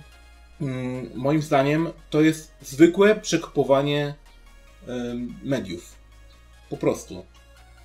I w tym momencie, jak wy czytacie na przykład jakąś recenzję, oglądacie jakiś materiał o jakiejś grze, miejcie na uwadze to, że jeśli to jest duży youtuber, jeśli to jest ktoś, kto ma powiedzmy powyżej 100 000 subskrypcji, to jest to najpewniej człowiek, który dostał daną grę, dostał preskita, coś w tym stylu, dostał jakąś nagrodę za to, że on w ogóle, żeby go zachęcić do tego, żeby on nagrał ten materiał. No ale hajsy w mediach w ogóle jakby już wielokrotnie w trakcie tej rozmowy wątek pieniędzy się pojawił i myślę, że wszyscy są świadomi tego, że wszystko się rozbija o hajsy, zawsze. I żadne media nie są na telewizyjnych mediach. No i one też wszystkie były nacechowane tym, żeby generować po prostu wyświetlenia. Ale wiesz co, ale w ogóle w sferze dziennikarstwa growego jakby nie widzę tego, nie widziałem autentycznie chyba ani razu, jeśli się mylę, jeśli ktoś zna taki przypadek, niech mi powie o nim, tego, żeby na przykład recenzent dostał jakąś bardzo wartościową paczkę z jakąś grą na przykład i żeby ją odesłał po prostu, bo powiedział, że nie, sorry, deweloperze, ja tego nie zaakceptuję, kupię tą grę na wolnym rynku, bądź zaakceptuję sam kod do tej gry i po swojemu ją i po prostu ocenię ją tak jak należy, tak? Po swojemu. I wtedy jak mi się spodoba, no to wtedy może was napiszę, ej, moglibyście przysłać mi takie coś, bo tutaj to jest fajne, tak?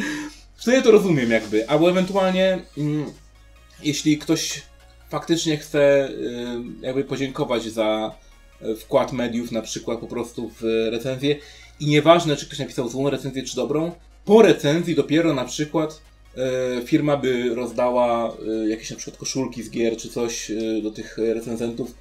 To rozumiem, to jest okej. Bo podziękowanie komuś za jego pracę, która była na poczet jego gry, bądź co bądź, jest zawsze okej. Tak samo jak idziemy do lekarza i po na przykład operacji, która przyszła jakaś bardzo dobrze, na przykład dajemy mu czekoladki, czy coś w tym stylu, nie? Po jak najbardziej jest spoko. A jeśli przed próbujemy na przykład dać kopertę, żeby nas przepchnąć, no coś jest kurwa nie tak z tym troszkę, nie? No chyba nie tak to powinno wyglądać moim zdaniem.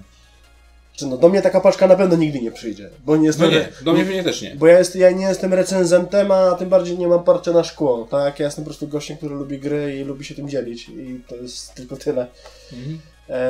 I gdyby nie ten kanał, to pewnie kurwa nikt by mnie i tak nie kojarzył. Ale jak jesteś takim chujo recenzentem, który dopiero zaczyna, jest łasy, ale wokół siebie już gromadzi jakąś tam widownię i on w oczach potencjalnego dewa już ma jakiś potencjał, to on jest dobrym haczykiem, żeby właśnie do niego to wysyłać. bo widać po nim, że on ma parcie na szkło, on chce się rozwijać, chce zarobić coś z tego. Buduje, no. Tak, on może jeszcze nawet z YouTube'a nie czerpać jakiejś korzyści, więc jest prawdopodobieństwo, że on tym bardziej się rzuci na taki koncept. Tak, ponieważ jak on się rozwinie, to jego poprzednie materiały też zyskają rozgłosy, nie? A jak on się już jest bardzo rozwinięty YouTube, to już nie będzie wtedy koniecznie chciał. On nie będzie chciał, nie, bo on już ma wokół siebie widownię zebraną taką lojalną, tak, i jak oni zobaczą, że jest przekupny, to on nie będzie ryzykować. No i właśnie tacy kurwa mali youtuberzy, influencerzy chciałem powiedzieć, tak, robią kurwa deale z restauracjami. Kotlet za post na Instagramie.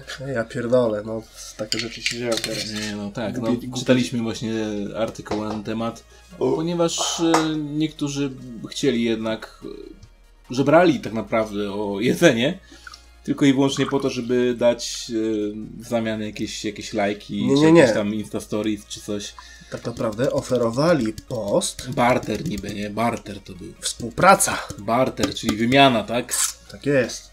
My damy wam Insta Stories, damy wam zdjęcie na Instagramie, a wy nam dacie żarcie przez 3 dni, jak będziemy na openerze. To jest po prostu... Jesteś influencerem, jesteś człowiekiem, który pewnie zarabia dobrze. Tak? Jeśli nie zarabiasz dobrze jako influencer, gównem jesteś, a nie influencerem. Po prostu. Nie, poczekaj. Jesteś dobrym influencerem wtedy, kiedy obchodząc wśród drewnianych dębowych ław uskuteczniasz cichą tacę. Wtedy jesteś dobrym influencerem.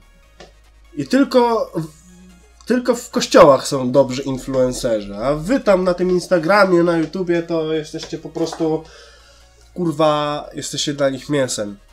Nie, bo jakby powiedzmy, że faktycznie robisz Insta Stories czy jakieś zdjęcie na Instagramie z restauracji, która po prostu ci posmakowała.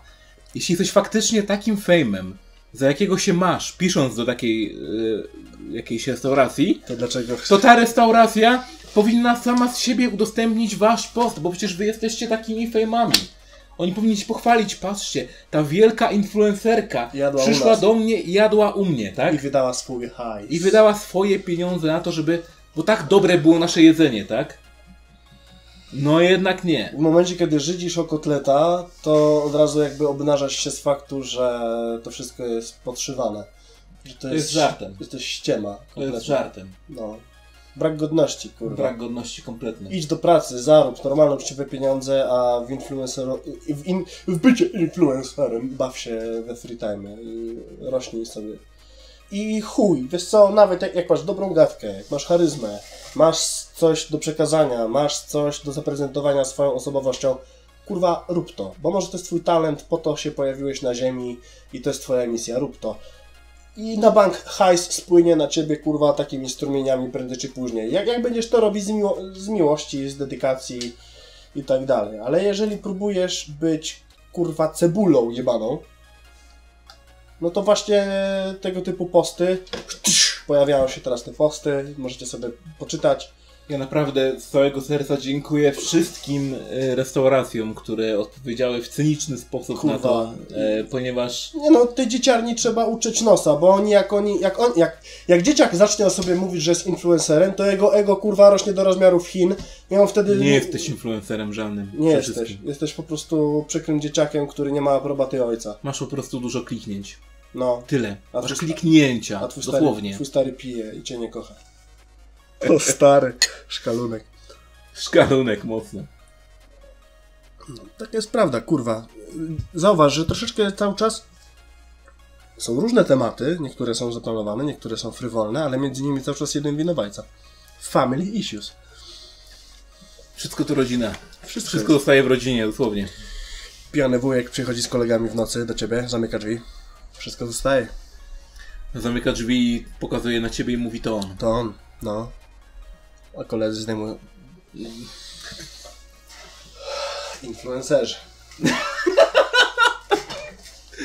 Ujebane. No powiem ci, ciężki temat, nie? Ciężki temat.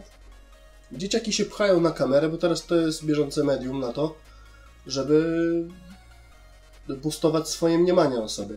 Coś, czego im brakuje, coś co powinni dostać od swojej rodziny. Nawet jeżeli tego nie dostają od swojej rodziny, no to powinni się złapać za kurwa głowę i zastanowić się, jak mogę samemu sobie to dać. Jaką pracę mogę przedsięwziąć nad swoim charakterem, żeby się umocnić w sobie, rozwinąć swój charakter, uwolnić się od tych wszystkich przywar, które wyniosłem z mojego domu rodzinnego. Nie kurwa, będę influencerem, nie? Czyli myślisz, że niektórym po prostu jak pokazywali rysunki swoje mamie, to niektórym mama nie mówiła, że one są ładne, tak? No tak. I on stwierdzi, że on jest chujowy. Że on jest do dupy, że... Cokolwiek on nie zrobi, jakkolwiek się nie zachowa, on będzie traktowany przez świat źle, bo skoro moja mama mi mówi, że to jest albo nie mówi nic, to jest gorsze, no to co ci zostaje? Facebook ci kurwa zostaje. Instagramy, pokazywanie cycków na Instagramie, bycie influencerem, przekupnym recenzentem. Wiesz, jakby karma wszystkich kiedyś prędzej czy później dojebie. Tak to wygląda. No jebane. Znów tryb inkoguto. Inkoguto? Oj! Samuraju, dawaj kurwa.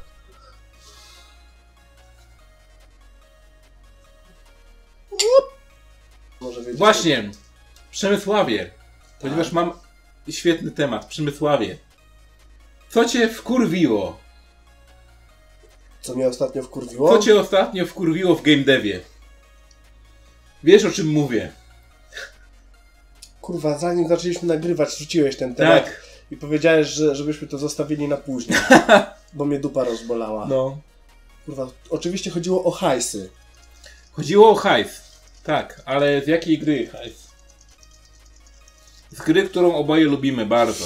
O ty kurwa, musiałeś mi przypomnieć. Musiałem. Elden Ring. Żygam, kurwa. Dark Fantasy pod jakby... Jak to się mówi? Kurwa... orędzia Miyazakiego, który robił Dark Souls, Bloodborne i Sekiro. Żeby nie było, ja go szanuję za wszystkie te gry, ale... Nie no, koleś jest kurwa fantazją chodzącą. Ale pytanie, ile można? Kiedy to się skończy? I właśnie i wtedy mnie zabolała dupa, bo bardzo szybko do mnie dotarła świadomość, że do momentu, do kiedy będą ludzie...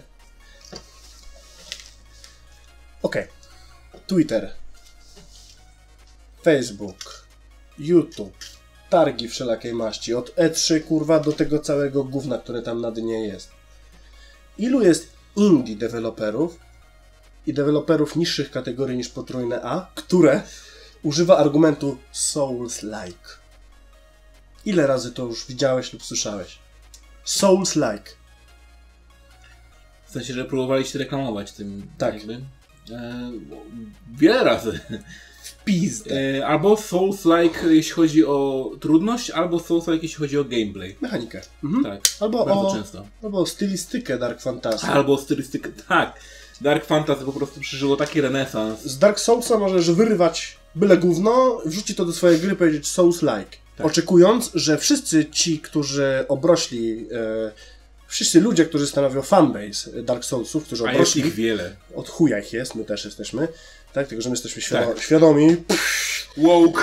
Widzimy, że to jest po prostu chwyt marketingowy. Tak. Souls-like powoduje, że ci ludzie mają nadzieję od tej wielkiej kupy Dark Soulsowego fanbase'u oderwać chociaż parę osób. Chodźcie do nas, bo my też mamy coś podobnego. A teraz nie wychodzą nowe Dark Soulsy. Więc chodźcie do nas, bo przez długi czas będziecie głodni. Wy już się nagraliście, chodźcie do nas. Pograjcie w Souls-like'owe gunwo. I teraz... Skąd to zjawisko się pojawia? Bo jest hajs.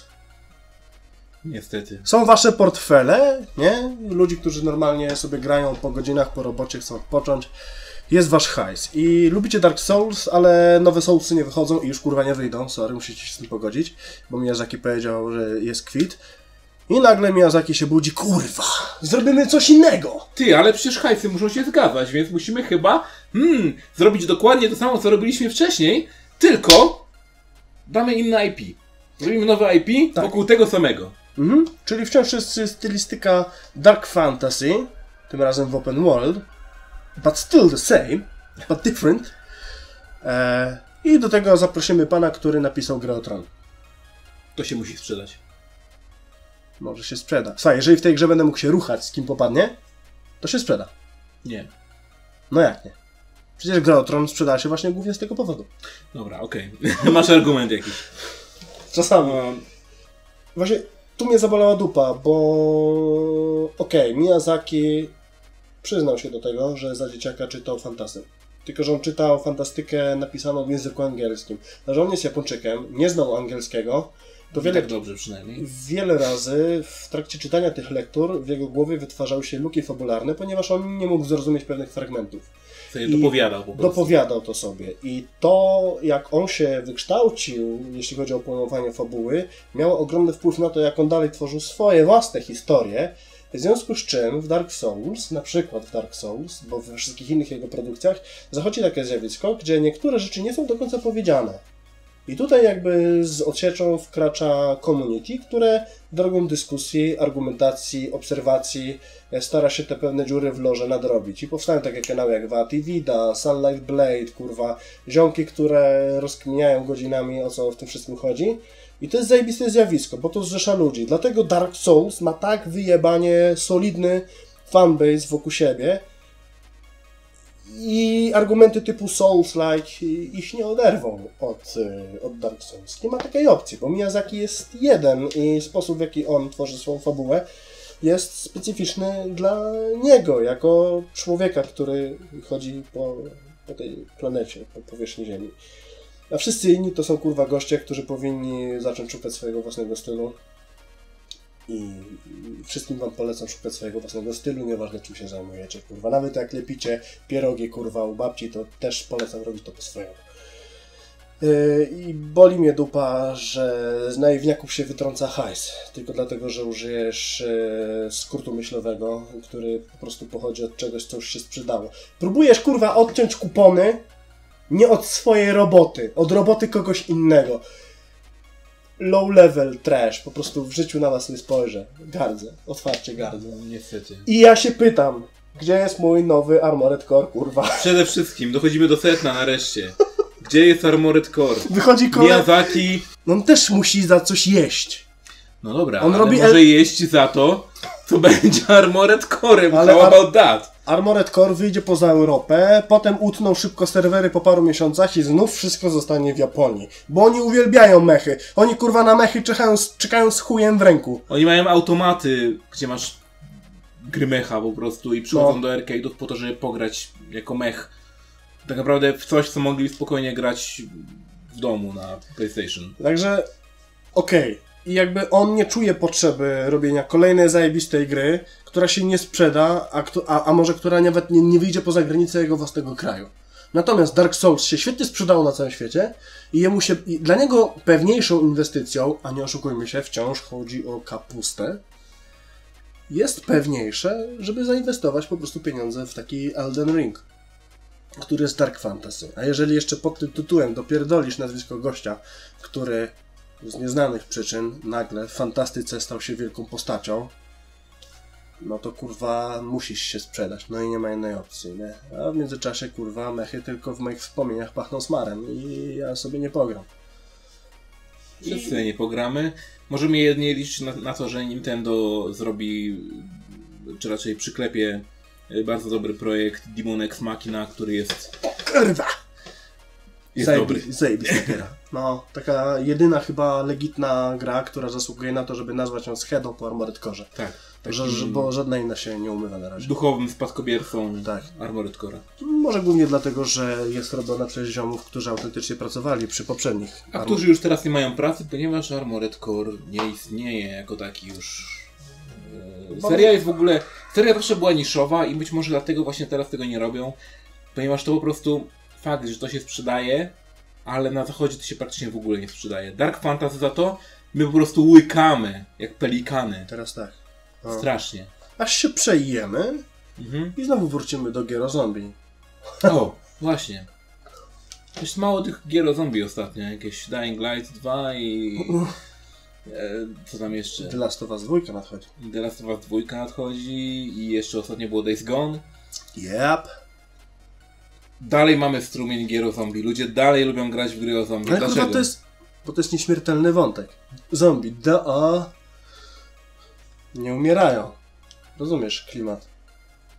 Jest coś takiego dziwnego. My mamy chyba jakąś podkorową, kurwa, niepowstrzymaną chęć, żeby komuś zajebać w łeb. Bezkarnie. No, coś jest takiego. Chcemy się niszczyć nawzajem. Chcemy mieć, albo może raczej mieć właśnie pretekst do tego, żeby kogoś, kto wcześniej był naszym sąsiadem, móc mu sprzedać plombę. Dokładnie. I jeszcze być za to nagrodzonym tak naprawdę. No. Bo tak jest tak naprawdę w grach o zombie, bo zombie zabijasz ludzi, którzy wcześniej byli dookoła ciebie. Więc... Zwyczaj. No. A The Last of Us, pierwsza część, jak się zaczyna? Zabijasz sąsiada, ziom. Sąsiada, właśnie tak jak mówiłem. Pierwszy kill w grze, to jest pierwszy sąsiad. Kill. A zajebałbym, kurwę, za te wiercenie udary nad głową, nie? Będziemy borować dziury. Wyjeżdżasz, kurwa, nad morze w weekend, nie? I kogo spotykasz na plaży? Sąsiada. Najgorzej. No, a wracasz, a w tym momencie... A on z całym pociągiem. I już ma nową, kurwa, wiertarkę udarową w torbie.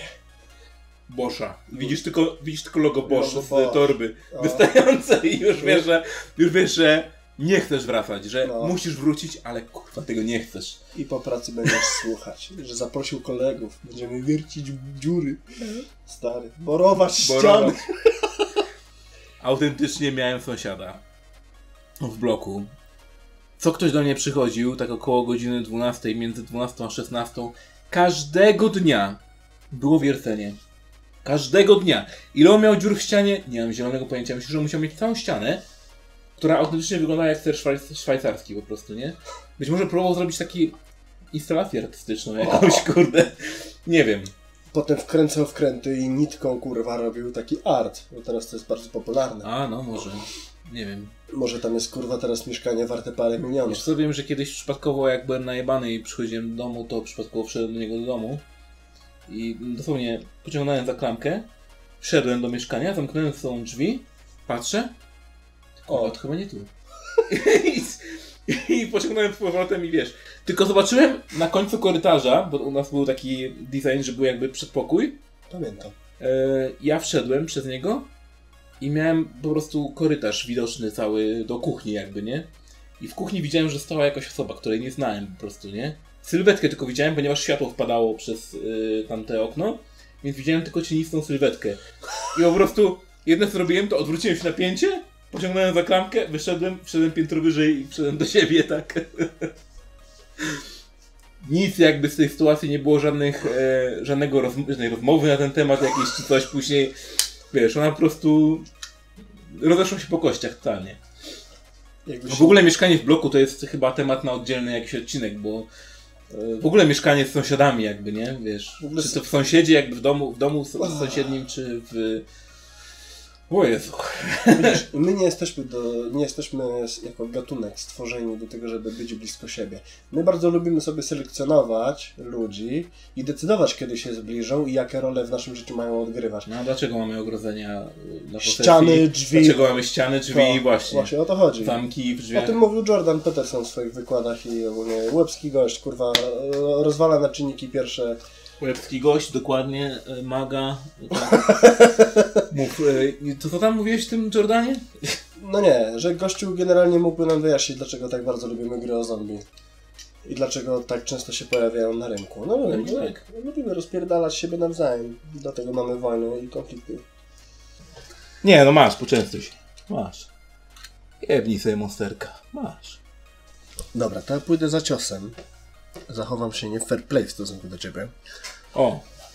A co ciebie ostatnio wkurwiło? Jeśli chodzi o zakres game devowy. Nie tylko game devowy, ogólnie wokół całej tej branży gier. Co mnie wkurwiło? Poza mną. Już nic. Nie, bardzo wkurwiło mnie to, że ludzie strasznie szkalują Cyberpunka, mimo że gra jeszcze tak naprawdę nie wyszła. Ludzie mają problemy z Cyberpunkiem z najróżniejszych tak naprawdę względów. Przede wszystkim dlatego, że to jest polska firma robiąca tą grę. A jak wiadomo, w Wiedźminie nie było w ogóle czarnych, ani nie było mniejszości narodowych, więc ta gra musi być zła, tak? Kurwa, ludzie, książka była na podstawie... Gra była na podstawie książki. Tak. Gdzie są krasnoludy, elfy, inne chuje muje. Jak? To jest książka zrobiona przede wszystkim w realiach takich trochę słowiańskich mimo wszystko, nie? Ale wciąż, okej, bo jakby, zobacz, cały świat zapoznał się z Wiedźminem od drugiej części, a potem trzeciej części. Mhm. Pierwsza część jakoś gdzieś tam umknęła, tak. A w pierwszej części najbardziej były poruszane różnice międzyrasowe. Tak. Rasy tam to są właściwie kolory skóry w naszym świecie, można powiedzieć. Dokładnie. To jest punkt odniesienia. Nie musisz mieć, kurwa, fizycznie widocznego koloru skóry, ale jeżeli typ jest krasnalem, kurwa, krasnoludem lub elfem i przez to jest szkalowany, więc masz, kurwa, jakby życiową lekcję, którą możesz spokojnie przełożyć na świat po prostu. Te wnioski możesz przełożyć na normalne życie. Właśnie o to chodzi. Nie znam się, więc się wypowiem, tak? Ale nie, kurwa, w internecie jest masa debili i jest masa drugich debili, którzy tam tych debili słuchają. Weź, człowieku, w końcu chociaż raz w swoim życiu zrób research, tak? Odrób pracę domową, wyrób własne zdanie, a nie się powołujesz na opiniach jakichś pojebów z sekcji komentarzy. Znaczy, najlepsze jest generalnie to, że twórca Cyberpunka jest czarny. I ludzie na przykład przypieprzyli się do tego, że w Cyberpunku będziesz miał... Sorry, nie, jak świat się dowie, że Murzyn zrobił Cyberpunka, to słupki sprzedażowe... Nie, znaczy generalnie... W Cyberpunku będziesz miał frakcję, która jest tam Voodoo Boys bodajże, jakoś tak się nazywają, coś w tym stylu. I to są ludzie, którzy posługują się językiem faktycznie haitańskim, tak? A to śmieszne, bo przecież jest w Hand Showdownie też jest ten haitański język i voodoo. I faktycznie podobno ludzie z Haiti, oglądając też ten fragment, gdzie były głosy tych postaci, stwierdzili, że to jest naprawdę super. Oni się ucieszyli, że oni mają odwzorowanie w końcu ich jakby kultury jest w mediach, nie? Jakoś się odbija po prostu echem, nie?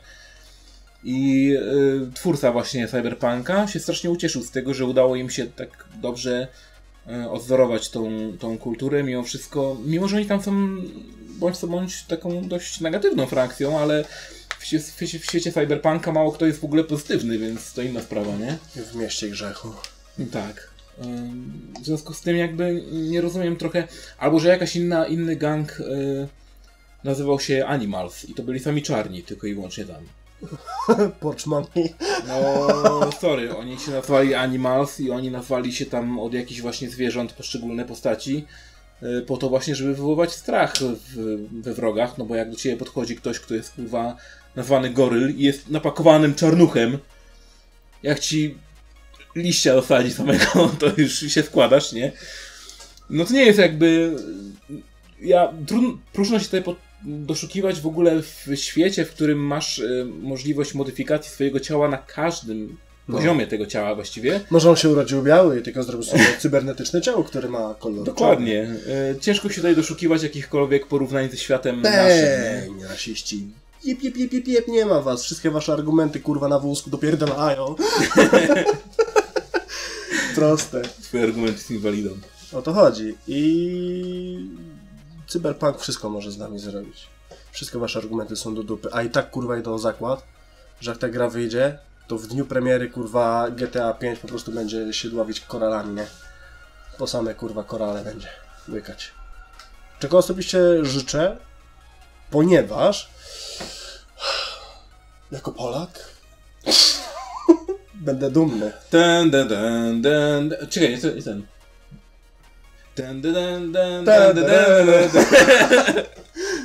Kurwa, umysłem jesteś worldwide, to ci się może popierdolić. Mr. Worldwide. Pani Edyta Górniak. Nie wiem, czemu ten temat trafił na... Na nasz kanał. To się wytnie. To jest kanał o gamingu, jakby co? To jest gaming nadal. Pamiętajcie, że to było na jakimś meczu, więc nadal to jest... To wszystko przez łowcę. Zabijcie mnie. Chcę w tym momencie umrzeć. Kiedyś przyjdzie twój czas, spokojnie. Jestem gotowy. Dobra, chwila. Cześć.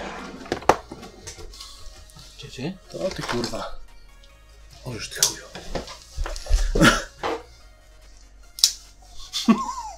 Kurwa. Nie krzyżuj, kurwa, strumieni. Jak mówi stare gamingowe przysłowie, kto poliże nóż, ten się nie wyliże już. Tak. Kto oblizuje nóż, ten nie odezwie się już. O to chodzi. A pamiętajcie, że herbata minutka, kto zaleje to gówno, ten jest spalony równo. Moje panie. Pijesz kiedyś herbatę minutkę? Nie piję herbaty. Nie jestem pizdą. Kurwa. Ochu. Dobra. Myślisz, że ja mam czas, żeby wodę gotować na czajniku, kurwa? Życie się toczy. Ej, dobra, bo był ważny topik, a my tu znowu... Ważnym topikiem teraz jest, jak zamkniemy tą... To nasz dyskurs cały.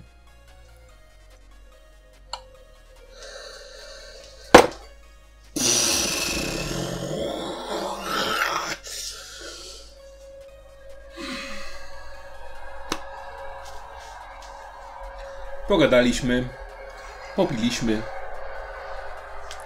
fajnie było.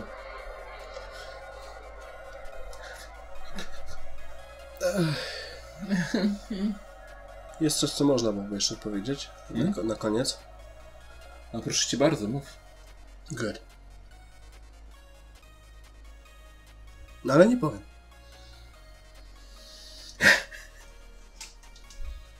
Stary, kto ma łeb, kto ma odrobinę oliwy w głowie, to doskonale wie, że wszystko to, co my tutaj powiedzieliśmy,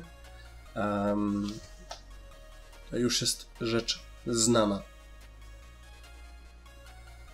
Tak, ludzie, którzy są świadomi jakby tego, co się dzieje na rynku gier. Sama nazwa rynek gier sugeruje, że chodzi o pieniążki, tak? Więc nie dajcie się zwieść. Nie róbcie preorderów, nie bawcie się w early accessy. A jeśli tak, to bierzcie to już na swoją odpowiedzialność i nie szkalujcie, jakby nikt wam nie kazał, tak? Nie szkalujcie gier, nie szkalujcie ludzi, ani kurwa niczego. Jeżeli nie wiecie, czyli standard, nie znam się, to się wypowiem. My też się wypowiedzieliśmy dziś. Powiedzieliśmy to i owo. No, wierząc w to, że to, o czym mówimy, jest poparte jakąś autentyczną wiedzą, rozeznaniem w temacie. No bo jednak jesteśmy gośćmi, którzy siedzą w branży i już od lat 90. jesteśmy uwikłani mocno w gry. Was jeszcze wtedy na świecie nie było, większości z was. Choć tak naprawdę nie wiem, ile tam... Albo niektórzy z was z kolei byli no długo przed nami, obecni, tak, w świecie. I byliście na tyle wcześniej przed nami, że też trochę was to minęło, tak? Więc... Tak, bo jakby generacje się wymieniały. Może niektórzy, którzy kupowali jeszcze na giełdzie kasety na Commodora, jakby poświęcili swój czas, kiedy my kupowaliśmy kartridże na Pegasusa, na rozwijanie swojej rodziny, swojego zawodu jakby, swojej kariery. Kurwa, jak my byliśmy dzieciakami i oni już mogliby kupować kartridże, to oni już zakładali rodzinę. My teraz jesteśmy przed 30-kami i gdzie te twoje berdacie są, bo ja kurwa nic nie słyszę. Też nie. Jest mroczny. No, ja nie będę miał dzieci. To jest mroczny temat. Miyazaki, bierz na warsztat, kurwa. Ej. Ja życzę każdemu dzieci, a ja osobiście nie będę miał. Ja mogę wspierać wasze dzieci. Jak macie jakieś dzieci do wsparcia, to ja wam wyślę, kurwa, jakieś ciuchy swoje z dzieciństwa.